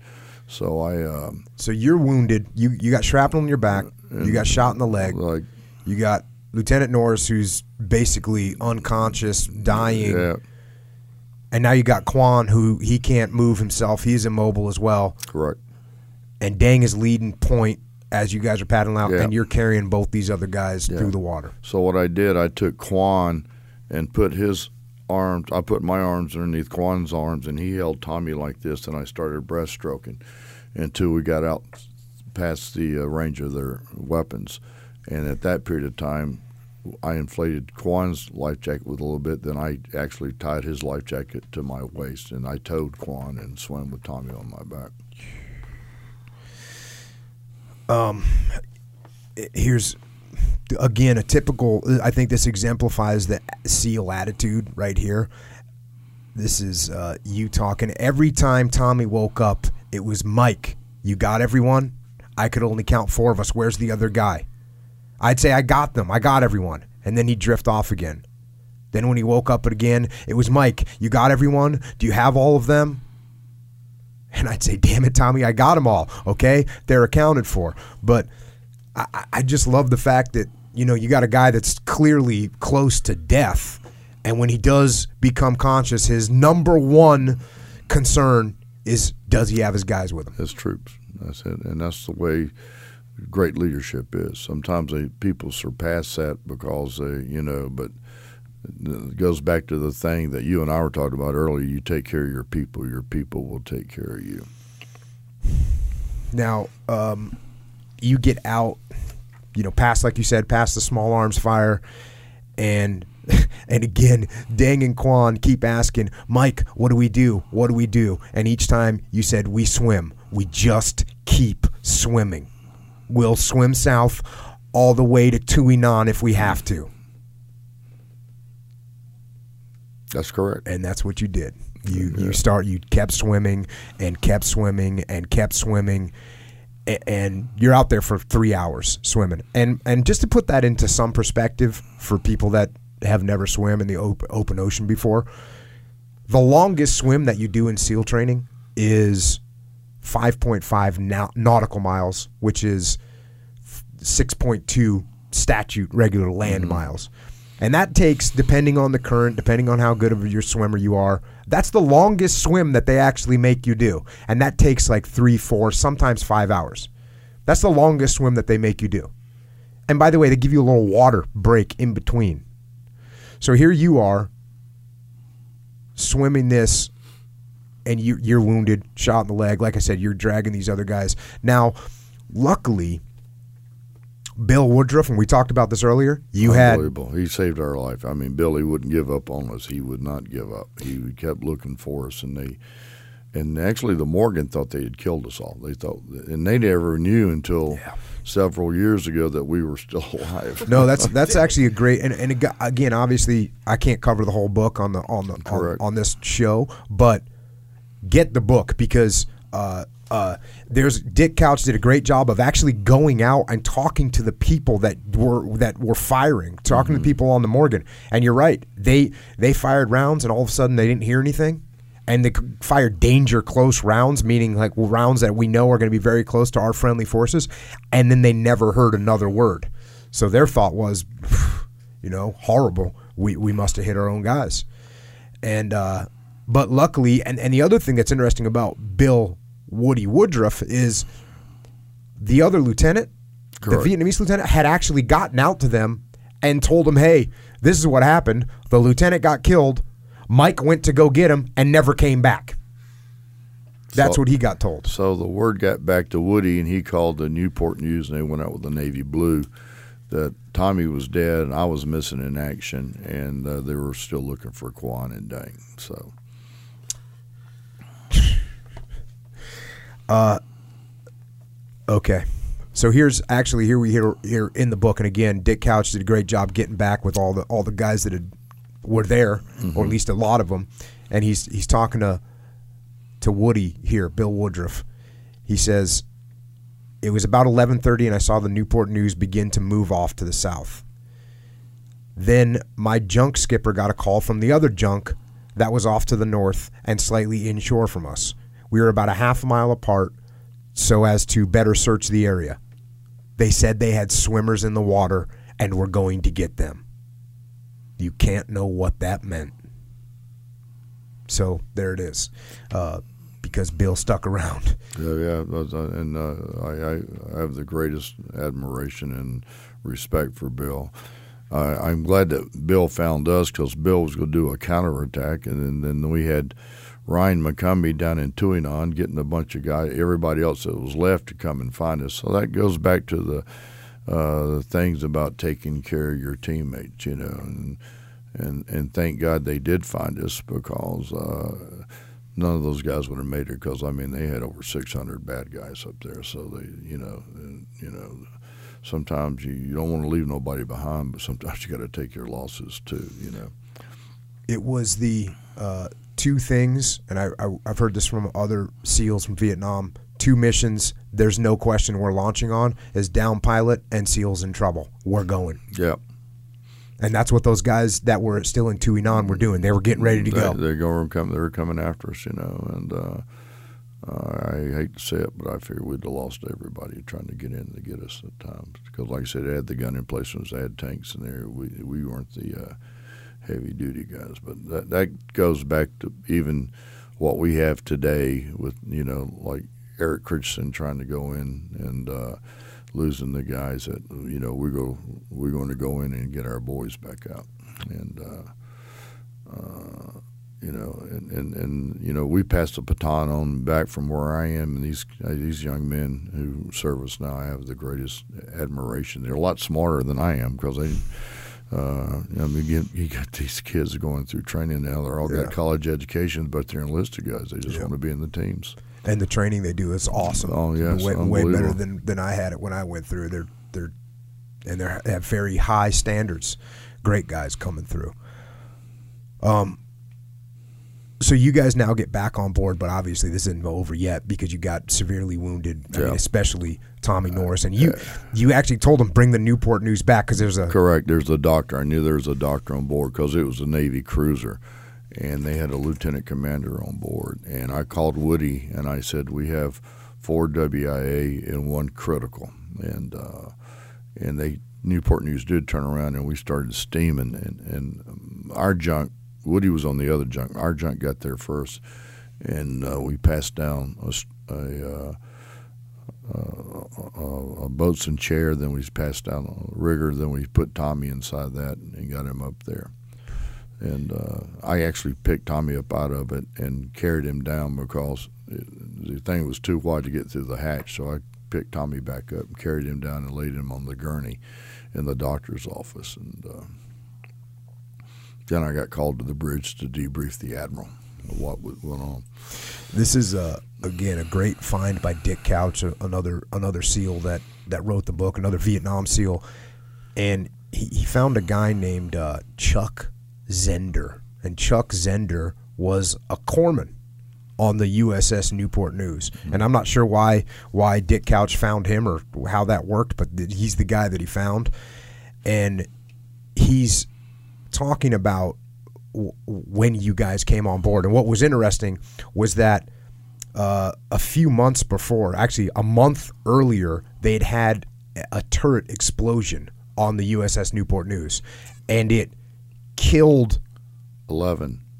killed 11 yeah, 11 sailors. and wounded 62 and so they these the medical staff on that was they were kind of primed luckily they were used to they had just been through basically a horrible mass casualty drill and they were somewhat ready for it which you know again by the grace of god they were they had some recent experience with dealing with wounded and and so that's why they were ready for this and that, that's according to uh, chuck zender this this corpsman and here's here's chuck zender talking. When they came aboard, they were a pretty scruffy lot. My job in handling casualties was triage. I saw them first, evaluated them, and sent them on to a senior medical person, corpsman, or doctor for treatment. I remember seeing this one American. I couldn't believe his head wound. His forehead was simply blown away. I had two thoughts. One, it was a good thing he was in salt water or he'd have bled to death. My second thought was, this man will not be alive in the morning. He went straight to Dr. Fulcirio, Fulciro, who was waiting for him in surgery. There was this big guy who was with him, and he carried him from the fantail to the sick bay. We had to force him to let go so we could treat him. He wanted to go into surgery with him. So that was you. That was me. Obviously. And uh, he also said that when when they came out and said, "Hey, we need to check you out," and you looked and you said, "No, the Tommy comes first. The rest of us can wait." um, this is Chuck Zender t- talking again. While we were treating the Vietnamese SEALs, I kept my eye on the big American. I finally got him to sit down so we could look him over. I saw blood on his pant leg and I cut into his trouser. I saw a bullet hole in his leg. My eyes got big and I called another corpsman over to look at it. I said, We better treat that. And the SEAL said something like, Yeah, whatever. He just didn't seem to care. But he did care about the others and kept asking about them, especially his lieutenant. We knew he was a lieutenant because the other big American SEAL said he was. He had no rank insignia on him. So, again, your number one priority is your teammates. Correct. Um, another person. So, to, so you guys make it back. Uh, the ship gets you back to land. Tommy eventually gets casualty evacuation to the Philippines.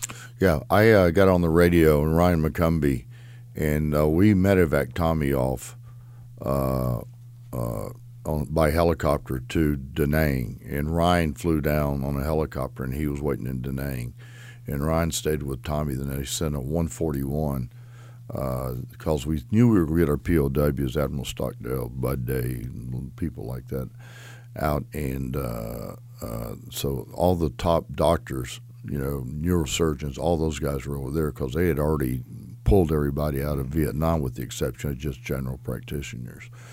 And uh, by the time we got Tommy through the whole operation, got him to the Philippines to Clark's, it was almost 19 hours long, the uh, medevac. Then his operation lasted 19 and a half hours, his first operation and they stayed in touch with us. But I stayed on board the Newport News to the following day to take care of the Vietnamese spoke English, but I spoke uh, uh, pretty. I mean, I I, very, I was fluent in Vietnamese, and so I stayed on there until we got them all patched up.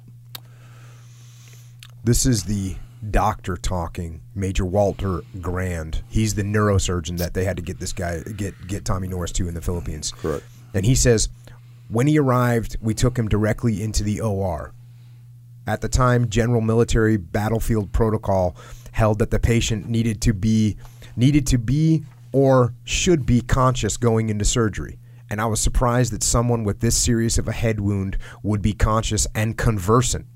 Fortunately, he was. He was still dressed in his operational gear, which were blue jeans and a black t shirt of some kind. As I was conducting my initial examination, I remember that he was conscious, but, but just barely. I could tell he'd been through a lot. Then he seemed to come more alert and ask, Sir, can you tell me about my men? I know we got them all off the beach, but can you tell me if they're okay? To the end. yeah. Uh, uh, it's. Uh, it's the teams. Now, they get done with the surgery that you're talking about, incredibly long surgery. And here's the doctor talking again. On removing the bandage and inspecting the wound, we talked, and I sensed that he didn't know that he no longer had a left eye. I was reluctant to tell him as he had endured a great deal, but he was a pretty tough fellow, so I told him that we were unable to save his left eye. He thought about it for a second and then said, Do you think they'll kick me out of the Navy because of that? I said that I couldn't really answer that, but I took it as a good sign that he still wanted to be a SEAL. And the funny part, it wasn't the eye as much as it was the loss of the front lobal part of his brain. That was. Uh, I actually don't think that's funny, sir. I don't think it is either. so when you say that, what do you what do you mean? That what was the? Uh, uh, you're saying, hey, they're not going to kick you out of it, even though you've lost part of your brain. Yeah, well, I, I think that was uh, one of the uh, we talked about it because he wanted to stay in. He he was uh, already uh, chosen to be a lieutenant commander at that period of mm. time, and uh, of course, you on medical hold that does that goes to stop. And uh, but Tommy would have been a great he would have been a great admiral. I mean, he really would have uh, done us proud, as of Ryan McCombie too, and a few other guys that didn't go up through the uh, ranks of to the top. But we've had some great leadership up there, and, and um, Eric Olson, Bill McRaven, uh, uh, Joe Joe Kernan, uh, McGuire, Bert Calland. I mean, the, the, way you look at, I watched the teams grow from yeah. this. 04 was as high as you could go and still be in the teams, and now look at I look at the thing, and the guys are they just amaze me every time I look and read something or something. How much I'm so proud of each one of these young men and who serve this great nation of ours. Yeah, uh, it, it's amazing again that the the attitude is just constant. And you know, I had this with my guys that got wounded. That none of them wanted to go home. They no. wanted to just stay. Yeah. They didn't care if they just had to sit and stay and watch. They wanted to stay with us in Iraq. Uh, well, you know, I mean, how proud all you guys were when we were there with Admiral Olson and you guys were receiving your awards in the Pentagon. You know, yeah. after Mikey Monsoor and and you know you look at uh, the guys are and uh, Job and those guys that you know of course uh, he lost his life in a, a very basic operation. And uh, but you know, the, even though when they they had the diversity against them, they continued to yeah. strive to make their life better. Well, Ryan Job's the classic example. When oh, he, yeah, he was yeah. blind in both eyes, but, he was telling me he wanted to. He was already back in America, and he's on the phone telling me, "Can I please come back to Iraq?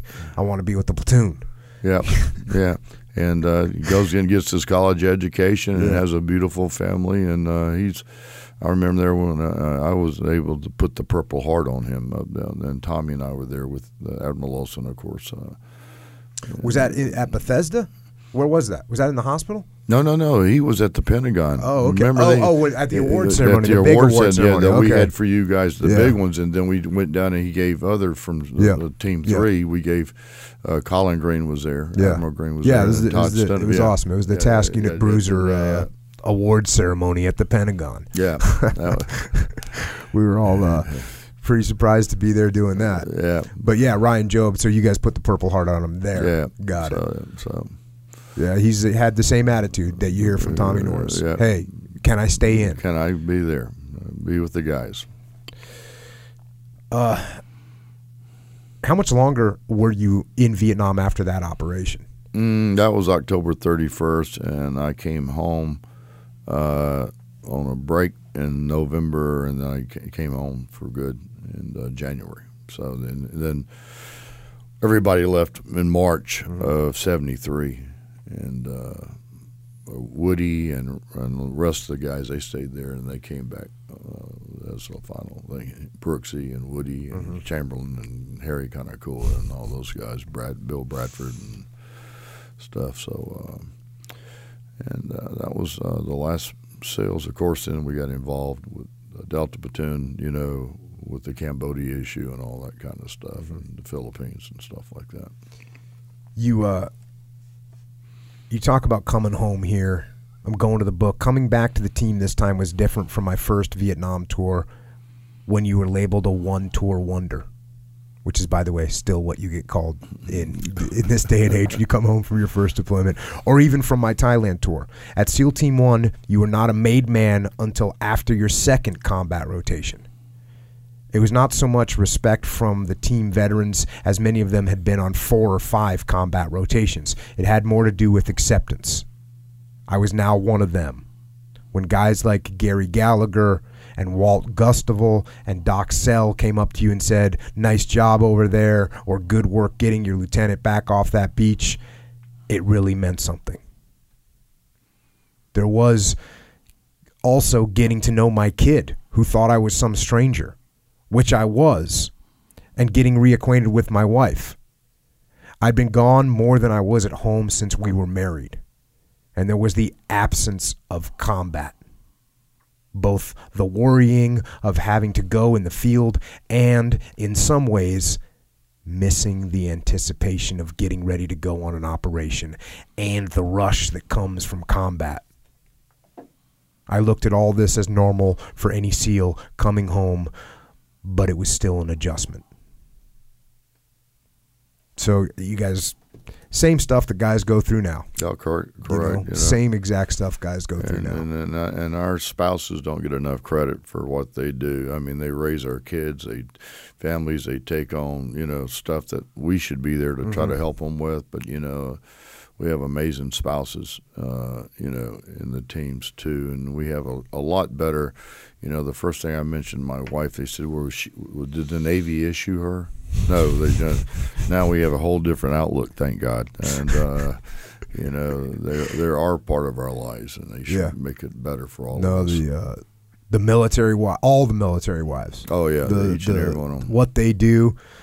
Yeah, they're raising the kids, but they're also fixing water heaters and you know repairing plumbing, and they're just doing everything in the house, like Yeah. you said, stuff that that we're supposed to be doing if Yeah, we're home. If we were home, so they have to put up with all the BS with a man uh, taking a car in there trying to. Uh, hell, I know how to change oil. They, they say, you know, don't try to pull that one over my eyes. So,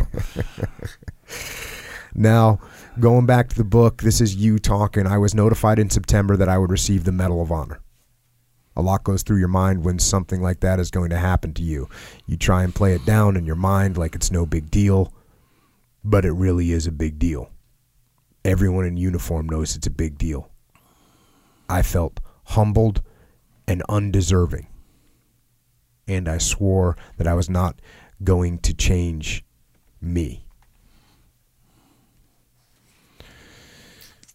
Well, you know, Mike Thornton's always been a renegade, and probably always will be a renegade, and, and I wasn't gonna let it change me. And uh, so, uh, you know, when I went back to get the medal, they wouldn't let Tommy out of the hospital, so I kidnapped him and kept him for So, four so days. Tommy was still recovering from the head yeah, he wound. was yeah, still going. and this is this is what a year later, a year later. and Tommy's still. I mean, he's just going through all these all these surgeries and everything else. Yeah.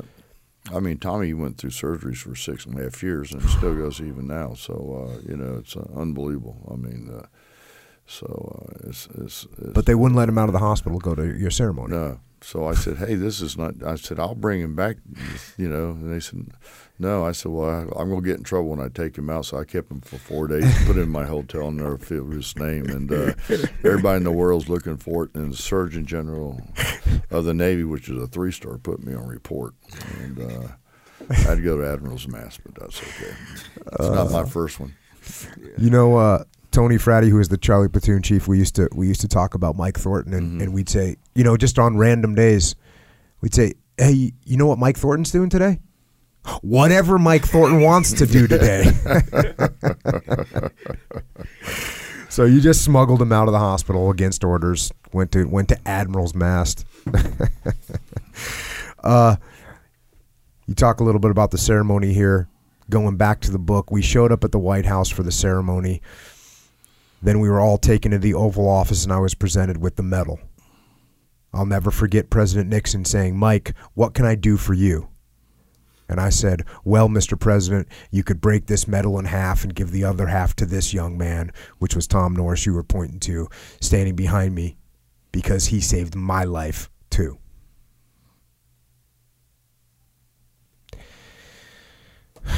So again, even even in the end, there you are uh, you're looking out for your teammate All right. all the way through. Um, So we still look look at it for each other even today after 46 years. So I mean, you never it's it's a, it's, it's a job that you never give up. Well, the book, like I said, I mean, we've covered a fraction of the book, and it gives so much more detail. It goes on to talk about the rest of your Navy career. It goes on to talk about, and, and obviously, it talks about Tommy Norris's career As FBI, as the FBI agent, by the way, went into the FBI and was an undercover operative. I mean, just unbelievable. unbelievable. Yeah. you got to get this book so that you can get the full uh, details of what I'm talking about. And you know, the last thing I wanted to read from the book is um, the citation from your Medal of Honor. Please don't. They can go online and read it. But the book's called By Honor Bound, ladies and gentlemen, and I tell you, uh, uh, I uh, I never felt I deserved the medal. Never feel I would deserve the medal, but you know that I wear that with the honor of the men and women who served before me, served with me, and serve after me. But a lot of people don't know we've lost two million eight hundred fifty-three thousand people. This great nation does enjoy our freedoms today, and that's who we can never forget. And freedom is not free, and uh, we must honor each and every one of them, and they all deserve the medal. It's given their lives for this great nation, and of course, Mikey Monsoor. Uh, like I said before, what a great young man. I knew Mikey, and uh, uh, I feel for all our Gold Star families, and because I've never, knock on wood, I've never lost a child, but I've lost a lot, a lot of close, great friends, and uh, I know what what part of they're going through. But you know, until you lose a, a, a child of your own that you, God's blessed you to give, uh, it's hard to people to understand. But freedom is not free; it's written in blood, as you know, Jock. Well, yeah, and you know, I, I, can't even fathom what it's like to lose a child. I know, uh, you know, it's um, I can't I can't even fathom. And you know, when I hear people uh, throwing the word hero around, you know, I I always I always say what I hear a lot of veterans say, and that is the real heroes didn't come home. Well, I agree with you. But at least we did get them home. And we still continue to try to get the ones, the remains of the ones home. Um, well, you know, the, uh, like I said, if you go and get this book, you can you can read it. You can learn a lot about the, these operations. You can learn a lot about people and what people are capable of, and what real sacrifice looks like. And you know, Mike, again, um, like everyone's going to want to tell you and tells you all the time thank you for the service that you made for our country but for, as a seal i want to say thank you for setting the example that we followed. And as a person and as a human being thank you for showing us that we're all capable of more than we thought. And no matter how dire the circumstances, no matter how many enemy forces are advancing, no matter how many rounds they're firing at you, no how many grenades they throw at you, no matter how big the problems that you face in life. Never quit on yourself and never quit on each other. Very well put there, Jocko. Sir, I I think we've kept you here long enough. Well, Echo, I'm sorry you didn't get a whole lot of speaking time there, buddy. No, enjoying the listening. Believe That's me. what Echo does. Yeah. He, he's, he gets the lucky job. He gets to sit back and listen to awesome stories. Mhm. But um, thanks for coming on. Uh, it's my honor. Thank you for what you're doing and uh, getting the word out to the public. And uh, because, it's like I say, freedom is not free, ladies and gentlemen. Freedom is written in blood. And please don't take advantage of this. You know, give back to the ones that are giving so much. And that, that goes back to what you and I were talking about too. I mean, the uh, the wives, the children, the sacrifices they make for their for their spouses to go overseas and keep this nation free. And what's the organization that you have now? It's called the Michael Lee Thornton Foundation. It's the Met Fund. Uh, we give out money, uh, and, and I don't give out, you know, fifty thousand or hundred thousand. I give out uh, ten thousand here, five thousand there, and and our, our our Met Foundation basically, or I'll give out twenty thousand. You know, and uh, just a couple of examples. One was a young Marine came back. He was a corporal. They retired him. Uh, but of course, it now it takes anywhere from 19 months to two years to get into the VA. He had these bad headaches, but he didn't have enough money to pay for his, his co-payment. So I write a check to the MRI, to the hospital. I wrote write the check. They do an MRI. Find, found out he had a brain aneurysm and was able to save the young man's life. Another one, uh, we had a guy in special ops. Uh, he was an Air Force major, intel officer at JSOC. He was overseas. His wife got diagnosed with uh, stage four cancer. We put her into Duke University. They tried to save her life. Uh, a friend of mine goes back to the day when we started SEAL Team Six, and uh, along with started JSOC in 1980. He was our chaplain. He was a Catholic chaplain, and he calls me up and said, "Mike, I hear you got a great foundation. I have a problem." Well, I said, "What is your problem?" I do I due diligence. We were able to get their kids into the back in this uh, Christian school, which all the kids they're ranged from the age of seven to uh, ten or eleven, I can't remember. And uh, there's three of them, but they had spent their whole school time there. Uh, but the father causes the co-payments, which they had already built up to like a hundred something thousand dollars worth the co-payments. I paid for the kids' tuition, wrote a check, which was a little bit over eighteen thousand dollars. You know, for all put them back in there. But at least they had a, a stable platform, and everybody knew what was going on with the mother. Yeah. The, all the teachers knew the kids and stuff like that. And then at that period of time, I go back and I make some phone calls to some good friends of mine in New York City, and they took care of the over the hundred and something thousand dollar co-payments. So I put a band aid on the problem, and then I try to go other. But I mean, You uh, call for fire support. yeah, fire. So yeah, but I mean, I work with the uh, the Navy SEAL Foundation, Navy SEAL Family Foundation. The uh, we work with uh, keeping our history of the museum. Uh, uh, which John Lee does a great job that we do up at Pebble Beach. The Marine Corps Law Enforcement Foundation, which is the number one foundation um, uh, in the nation, to give over 99 cents of every dollar raised.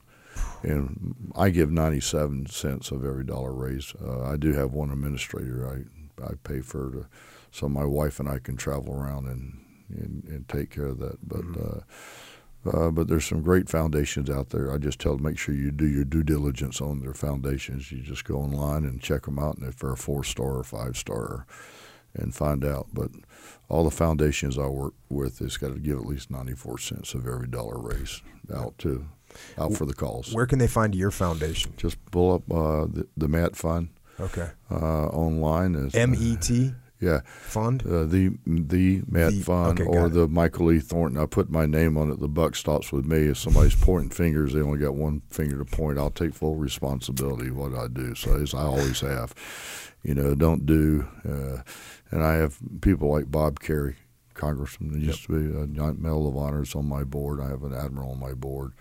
I have uh, two really great businessmen on my board, and uh, I have supports of uh, people all over the United States, which help support their cause. They said they used to give money to other foundations, but they didn't like the way the money was being supported, so they give me the, and I and uh, like I say, we make sure we take care. I mean, if it's like somebody blows up the engine. The engine having a bad month, they got laid off, and uh, we pay for their rent, but we write the check to the, we don't give it to the person. We give it to the uh, complex, or we give mm-hmm. it to mm-hmm. the hospital, right. or we give it to the doctor.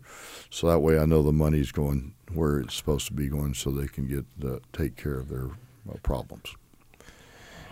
Well, obviously, uh, your service isn't quite over yet. You're still serving and still helping veterans and SEALs across the board. And once again, sir, thank you for coming on. It's been an honor knowing you. It's been an honor talking to you and I look forward to talking to you again sometime. Well, we will, Jocko. Just keep doing what you're doing, and Echo, keep him out of trouble. yes, sir. Thank you very much for having me on. Thank you. All right, we just took a technical break, and Mike Thornton has left the building. Yep. And went to go do what Mike Thornton does. Whatever you want. Which is pretty much whatever he wants. Yeah, yeah. And uh, it was awesome, obviously, having yes, him on. Agree. And when Mike Thornton tells you, don't read my citation, you don't read the citation. was, Simple as that. That was awesome. No factor. Yes. No factor at all. Yeah, yeah. Go online and uh, read it. But awesome having him on, obviously. And now we want to keep having people like Mike Thornton on the podcast. If somebody wanted to help us have people on this podcast, sure. Do you have any suggestions on how they could maybe lend to that effort, yeah. Echo Charles? The support, sure. Oh yeah, like basically that's what I'm saying. A way to support you. Yeah, yeah. Of course. Here's a way, mm-hmm. and support yourself. Mm-hmm. That's kind of the thing, you know. What's good for the goose is good. You know what I'm saying? Mm. Maybe. Origin. We're in league with Origin, as you put it. Yes, I do put it that way. Sure. Yeah. So Origin, Maine. So Origin, Ma- Maine, the state. Just so to yeah. be clear. Yes. Origin, M A I N E. Oh, you mean it like you might be like Maine. M A I N. Oh, okay, no. You know, it's like the state. the main one, kind of, kind of, which makes sense, by the way. Yeah, because is it the is main the one. main one, totally. And so you know, a lot of times, like, okay, we'll take the gis. That's how I first heard of Origin, by the way. The gis. Mm-hmm. We're like, oh, these gis are dope. Check it, you know. And of course, you know, but that technically is kind of a matter of opinion as far as like, okay, I'm going to look at this geek okay. and be like, okay, no, I'm going to look at Because someone might like Ford more than Chevy or more whatever. than whatever. Yeah. yeah. Or the look, especially with the gis, like, you, you know, the, the subtle differences kind of, you know, it's to each their own kind of thing. Yeah. I guess you're going like full on fashion realm here, which I don't go into. Potentially, yeah. I'm looking for functionality. You probably could have guessed that. Yes. So, yeah, and you look into it. So the functionality part, yes, all that, of course. But when you say made in America, this is like the epitome. This is the, the basically the defining situation. Mm-hmm. So you know, you know how they'll be like, "Hey, made in America," but then you know it's clothes or, or whatever. Yeah. We'll say in this case clothes, but then you say, "Oh, okay, dang, those are good shirts." You know, where do you get your blanks from or whatever? oh, we get them from you know somewhere other than America, kind of thing. No, the cotton. Get the cotton from America. That's what Origin did. Mm-hmm. That actual cotton. Yeah. Well, when you, when you do talk about functionality, just kind of FYI. Yeah. Uh, when you have a guy that's making the gis and therefore is going to weave the material to make the gis with, mm-hmm. he's going to make material that is specifically the best to have for a gi. Right. That's the situation with Origin. Yeah, man. That type of commitment. Yes that's why we're in league with Origin. Yeah, totally makes sense. Because we're kind of we have that mindset over on this side. Makes sense. Boy. So so yeah, Origin that that's the one. Um, I'm looking forward to my gi. Mm. And I'm down for gis, by the way. Mm-hmm. But um, yeah, so I'm looking forward to that one. Origin Maine. O R I G I N M A I N E. Mm-hmm. Just to be clear, just in case. That's and a good one. It's not just gis. Yeah. You can get the rash guards. The rash guard. Yeah. And we're going to be making everything there. Yeah. We're going to be making everything there. Everything that I utilize in my life, yeah, I'm going to make. Dang. It's like the, the so you're going to kind of come out with almost like a life kit. Is really what it is. It's a kit. Oh, don't use the Reebok terminology, bro. That's Reebok terminology. Yeah, because the Reebok calls it like the UFC fight kit. Uh, okay. But I didn't know that. man, No, no, kit. Like the word kit is a universal no, word. the word kit is a universal word, Yeah, which yeah, I do yeah. concur with. right. But what did you call it? The kit. That's what I called it. Uh, I guess so. So you the could call Brits, the Brits call it kit. They call their op gear, like Kit. their web gear. Yeah. They call it kit. Yeah. Which means that we also, because we have interoperability with the Brits and with the Aussies, Sure. so we also tend to call our gear kit. Right. So, yes, in fact, you are correct. If you were to say, I'm going to make all my kit there, Right. the answer is yes. But there's a fine line where people might think of the UFC fight kit, which didn't go over real well when they first came out. Yeah. Hey, and you know we're gonna let that be their thing for sure. Um, as far as it going well or not going well. This one, what would it be? Like, kind of like the dis- the unofficial discipline equals freedom kit. How about we just call it gear? Yeah, or we could just call it gear, I guess. That's my vote. All right. cool. I, I don't rule the world. Well, So if you no. want to call it kit on your side and I'll call it gear over here, yeah, yeah. let's do that. You know, that way you're comfortable. I'm, a, Yeah. I'm all about everyone being comfortable with what they're saying. Technically, it'll be a kit with gear in it. Okay. You know what I'm saying? Oh, Because well, the kit is like the collective. That's a traditional use of the word kit. right, right. That's what Like, I meant. Like, hey, oh, okay, you got like, like, a survival kit. yeah, I got a survival kit, Kit. when I was Yeah, six yeah, years old, and it's got a compass and a whistle and a pair of matches in it. What happens if you use both matches? You're in trouble. So that's a survival kit. Bro, why do you have a, a whistle? You just said whistle, yeah, by the way. Okay. yeah. Because right. you know when you're a little kid, you get lost in the woods. You're supposed to blow on the whistle for a while no, until bro. they find you. No, sorry, bro. Not not on Kauai. That But, didn't happen hey, in Kauai. No, not that I know. What'd you do in Kauai when you got lost? You just keep heading in one direction, And it'll bring you to the ocean. Yeah. Yeah. or or up in the mountains. Yeah. So it's kind of they call it Mauka and Makai. Mauka is mountain, Makai is ocean. hmm So that's kind of the directions. Yeah. So otherwise, you just keep walking, Oh. That's a good lesson for life too. bro. We Keep got going. lost in the mountains one time. Long story. Maybe some other time. Back to origin. Please, another time. So boom, Origin Maine, all made in America. Yes. Rash guards, gis, all that stuff. Yes.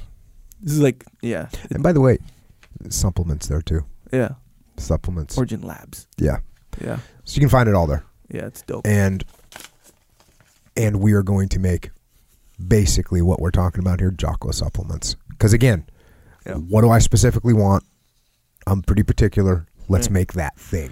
Yeah, and And, then we go forward. the good part about that is too is you're kind of one of these guys. You can rest assured you're not gonna have like this these weird extra things like I don't know, f- you know, hair dye or something like we that. We will not be selling hair dye. Yeah, yeah, or something like this. So yeah, that'll be good. The good stuff for sure. OriginMaine.com. Yes. Also, support yourself. So Onnit, I I'm not gonna go into my kettlebell situation again this time. Actually, Okay. yesterday I worked out. I didn't do kettlebells. I did. I did. I saw somebody tweeted you that was it was like an article that said that those little goblet Yes, squats goblet were squats. not building. Yeah, and and that was a funny article for sure. Ah, I I kind of laughed. you know what the title was called? Something along the lines of. I'm trying to make remember it exact. It's it was Like called 14 ways to avoid being big or, no to to remain a puny little weakling. Actually, Oh. puny.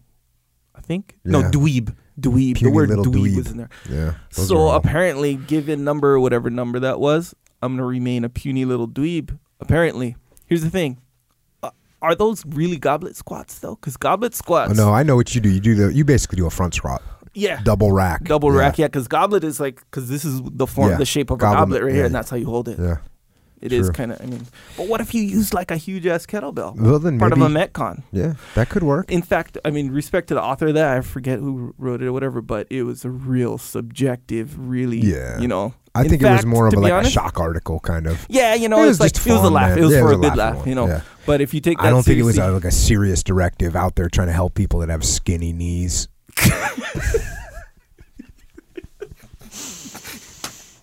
proud of that? one? Maybe. You seem real proud of that. one. Look at you. Anyway,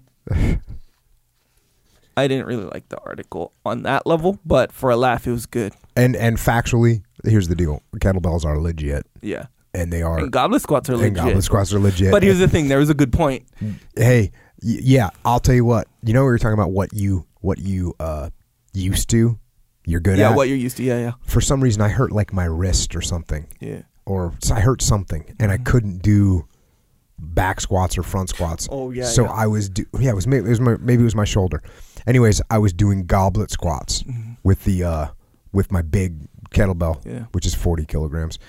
And I, I I had put on the schedule of what I was going to do, Yeah, like yeah. 25. It was a bunch of it was a Metcon scenario. Was, it was- so- Mhm. but the first number was 25. It was 25, 20, 15. Oh, the reps. Yeah. Yeah, those are the reps. Gotcha. 25 hurt. Yeah. Yeah, I was Oh, like, yeah. dang, because it's only it's only 88 pounds, right? That should Yeah. be in that should be pretty insignificant. Yeah. But you really do when you do those goblet squats. Yeah. You're using your whole body to keep that thing Yeah, you're- aligned. you're- yeah. It's so- good. Let me think. My. Yeah. Yeah, I think I'm used to it now. I think that. Yeah, and I got used to it in a pretty short period of time. That, Yeah. that's what was cool. Yeah. So, Onnit.com, you can get that kind of stuff there. If you want the cool ones, Mm. I think, I, and I don't know because you know I haven't ventured out, and I, I don't think I ever will venture out to go see where I can get other kettlebells from. No need, really, because you can buy the regular ones or the the dope ones. And let's face it, man, you take enough pictures of the dope ones for your Instagram or wherever you take pictures for, and you kind of can't go back. You can't. Mm. So You, keep that in mind. You painted yourself into a kettlebell Yeah, corner, Exactly right. and Anyway. you and you and your social media Yeah. have painted yourself into this Yes. corner. which is not a bad thing necessarily. Onnit.com slash Jocko, that's where you get these things. I painted myself into a corner with my social media. I'm gonna wake up every day at 4:30. Yeah, you got to post it. Guess what? The other day I got home at three o'clock in the morning, or I got I didn't get to sleep until like 1:30. Yeah. And when I woke up in the morning, I was really tired, Yeah. and uh, I was you know what am I gonna do? I'm I'm painted in the corner. I had to say, hey guys, Got to do it. I'm I'm I'm going back to sleep, and I actually went back to sleep. I told everyone. Dang. Yeah. See, that's good though. You took accountability though. Yeah, well, I that's just lying, which I don't support. Oh, if you didn't do that. if I you said, oh, if I woke up, took a picture of my watch, which I've had people say, like, I bet you just wake up. Oh, hey, do you ever sometimes just wake up in the morning, take Yeah. a picture of your watch, and you go back to sleep? No, actually, I don't do that. yeah, it, it doesn't seem like you could ever bring yourself to do No. that. Well, like, why would you even want it? You No. wouldn't want to do that. It's a horrible scenario. It kind of defeats the purpose, really. Yeah. The whole purpose. So the other day, woke up, took a picture of my watch, and I was like, I got to go Got back to bed. I'm too freaking tired. So I Mm. went back to bed. But you didn't post it. No, oh, I- no, no. I you posted- posted, it, said- but you said I I'm said- going back to bed. I'm going back to bed. Got I, it. I'm, I'm, I'm sorry. Hold the line for me. yeah, I dig your honesty. Cover for me. Actually, that one time we got home. Cover and snooze. you guys cover and get after. it. I'm gonna be over here snoozing. Well, hey, that's the freedom part, though. What we always say, Yeah, discipline. You have the freedom to, hey, man, you gotta sometimes. Yeah. Bro, you can't like, um, but especially if you're working out and you don't, you straight up don't get enough sleep. I'm not saying you don't, you I don't, I but don't. that's not what I'm saying right now. But if you, you, the proverbial you, us, when we don't get enough recovery, Uh huh. which sleep is recovery. Right, that's not a good thing, man. So every once in a while, you gotta exercise that restraint in the form of the freedom to sleep in. Yeah. Well, I did. Amen. That's part of life. Anyway, I'm on sorry, it. everyone. Also, the whole painting yourself in the corner. Okay, so I got this jump rope, and it's like you know the.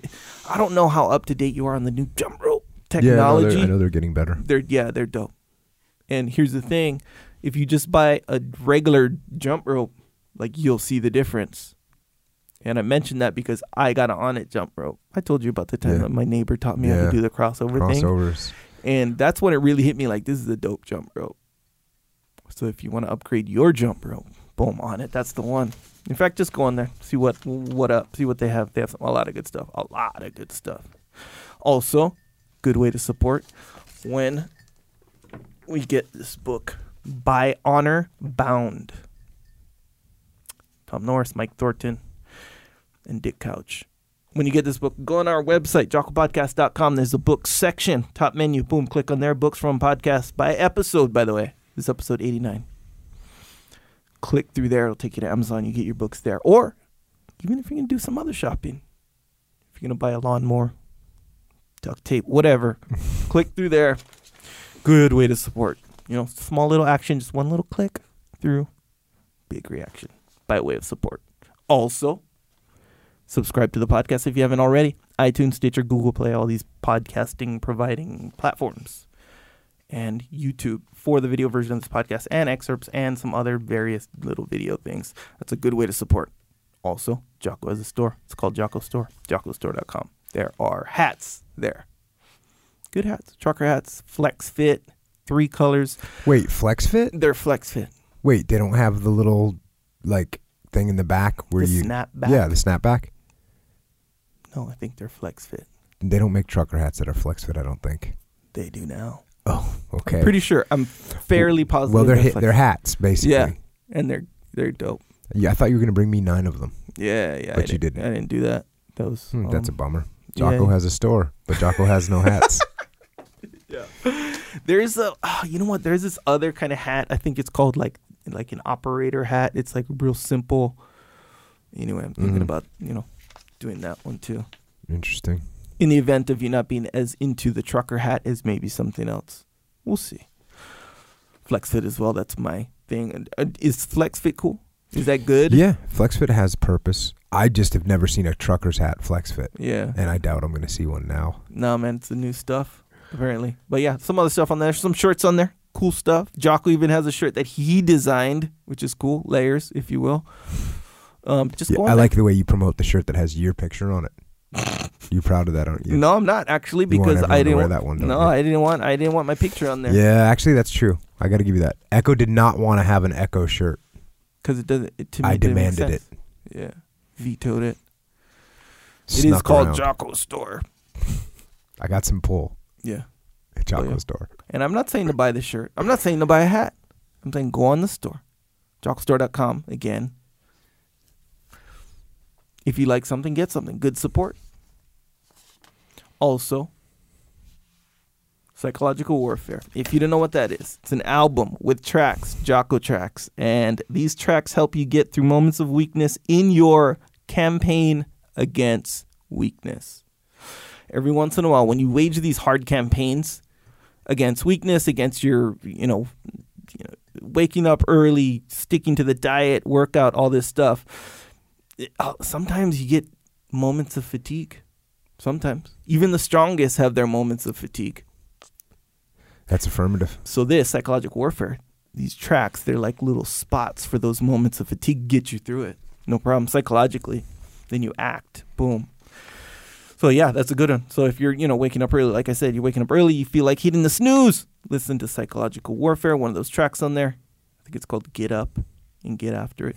You will not hit the snooze. Good one. Yep, that's it. Psychological Warfare, Jocko Willink, anywhere, iTunes, uh, where else? Amazon Music, all these places where you where they sell MP3s. It's a good one. You can get them there. Yep. Uh, yeah, this book that that we covered today by Mike Thornton, by Tommy Norris, and by Dick Couch. You can get. You got to get this book. Um, it's a great book. It's a great read, and that's a good place to start. So much more detail than I went over today. Yeah. When we just, as I was walking out, Mike and, and his wife, and I was telling her that I was explaining to him that it's like the debrief I wanted since I was an E four in the Navy. yeah. That wanted to know what happened, wanted the details. Yeah. Well, now we got them. and those are some crazy details, by the way. Yeah, yeah. It's crazy. He's he's he's talking about how, yeah, you know, my friend gets his like forehead blown off or whatever. You can see his brain, all this stuff. Even in a movie, that that'd be pretty graphic scene. Even in a movie, that'd be unbelievable. Yeah. Right? Like you'd be like, oh, well, that movie wasn't really realistic because the guy had his head blown off and then he lived. But that was a crazy part, though, right? On that movie, Yeah, you but know. no, really but happened. yeah, well, it really happened. Oh, so he's, you know, he has him, his other guy, he's shot, by the way, in his leg, and he's going, you know, through the ocean, all this stuff. and shrapnel in his back from the Yeah. grenade that he threw back five times. Yeah, I know, man.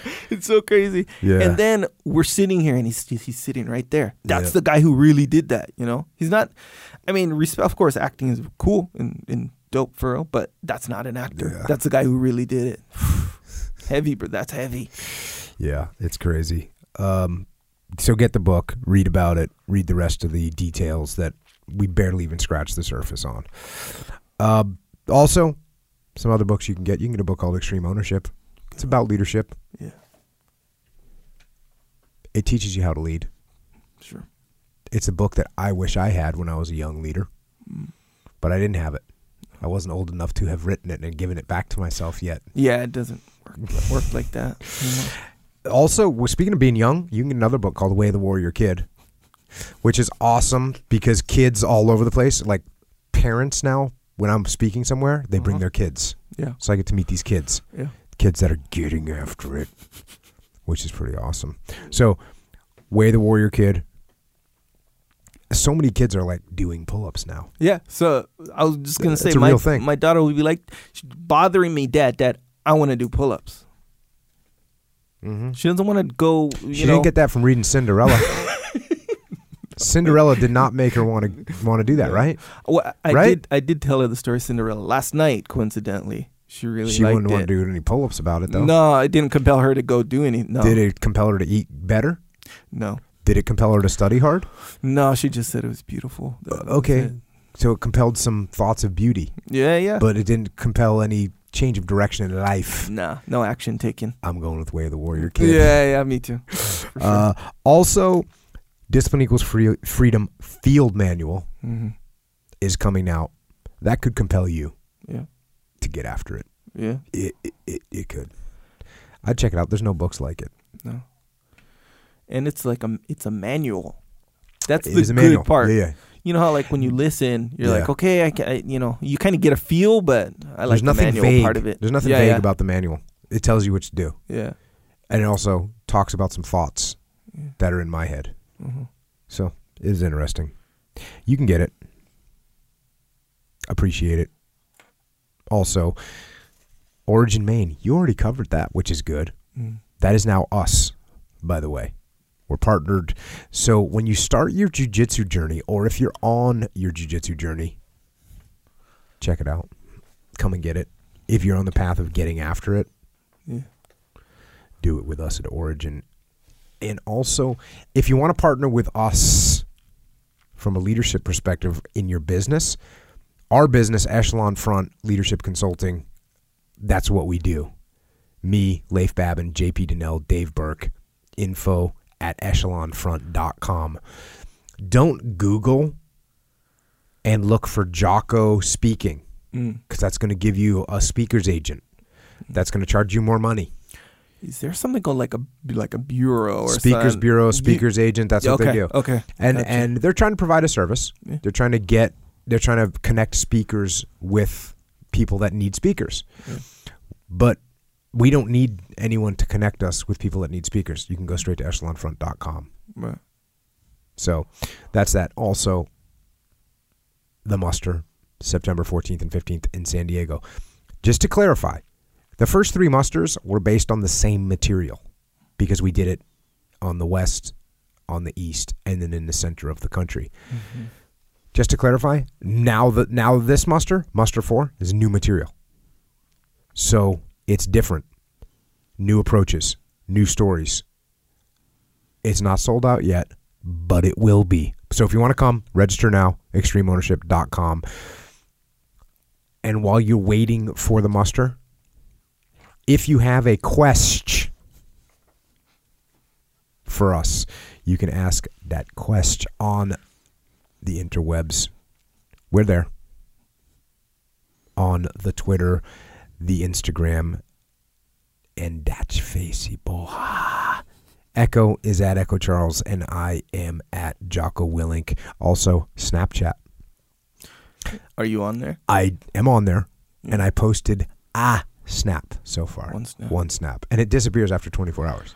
Yeah, so you can't go. and I've got. I'm it. still working to figure out like how I'm supposed to utilize this thing. Yeah. So we'll continue working on that one. Yeah. Yeah. Um, and that's it. That's how you can get in touch with us. And finally, to anybody else that's out there who thinks maybe you're being overwhelmed, or you think the deck is stacked against you, or you think you can't go on anymore, think about Mike Thornton. And remember that you are capable of so much more as long as you never give up and keep getting after it. So until next time, this is Echo and Jocko. Out.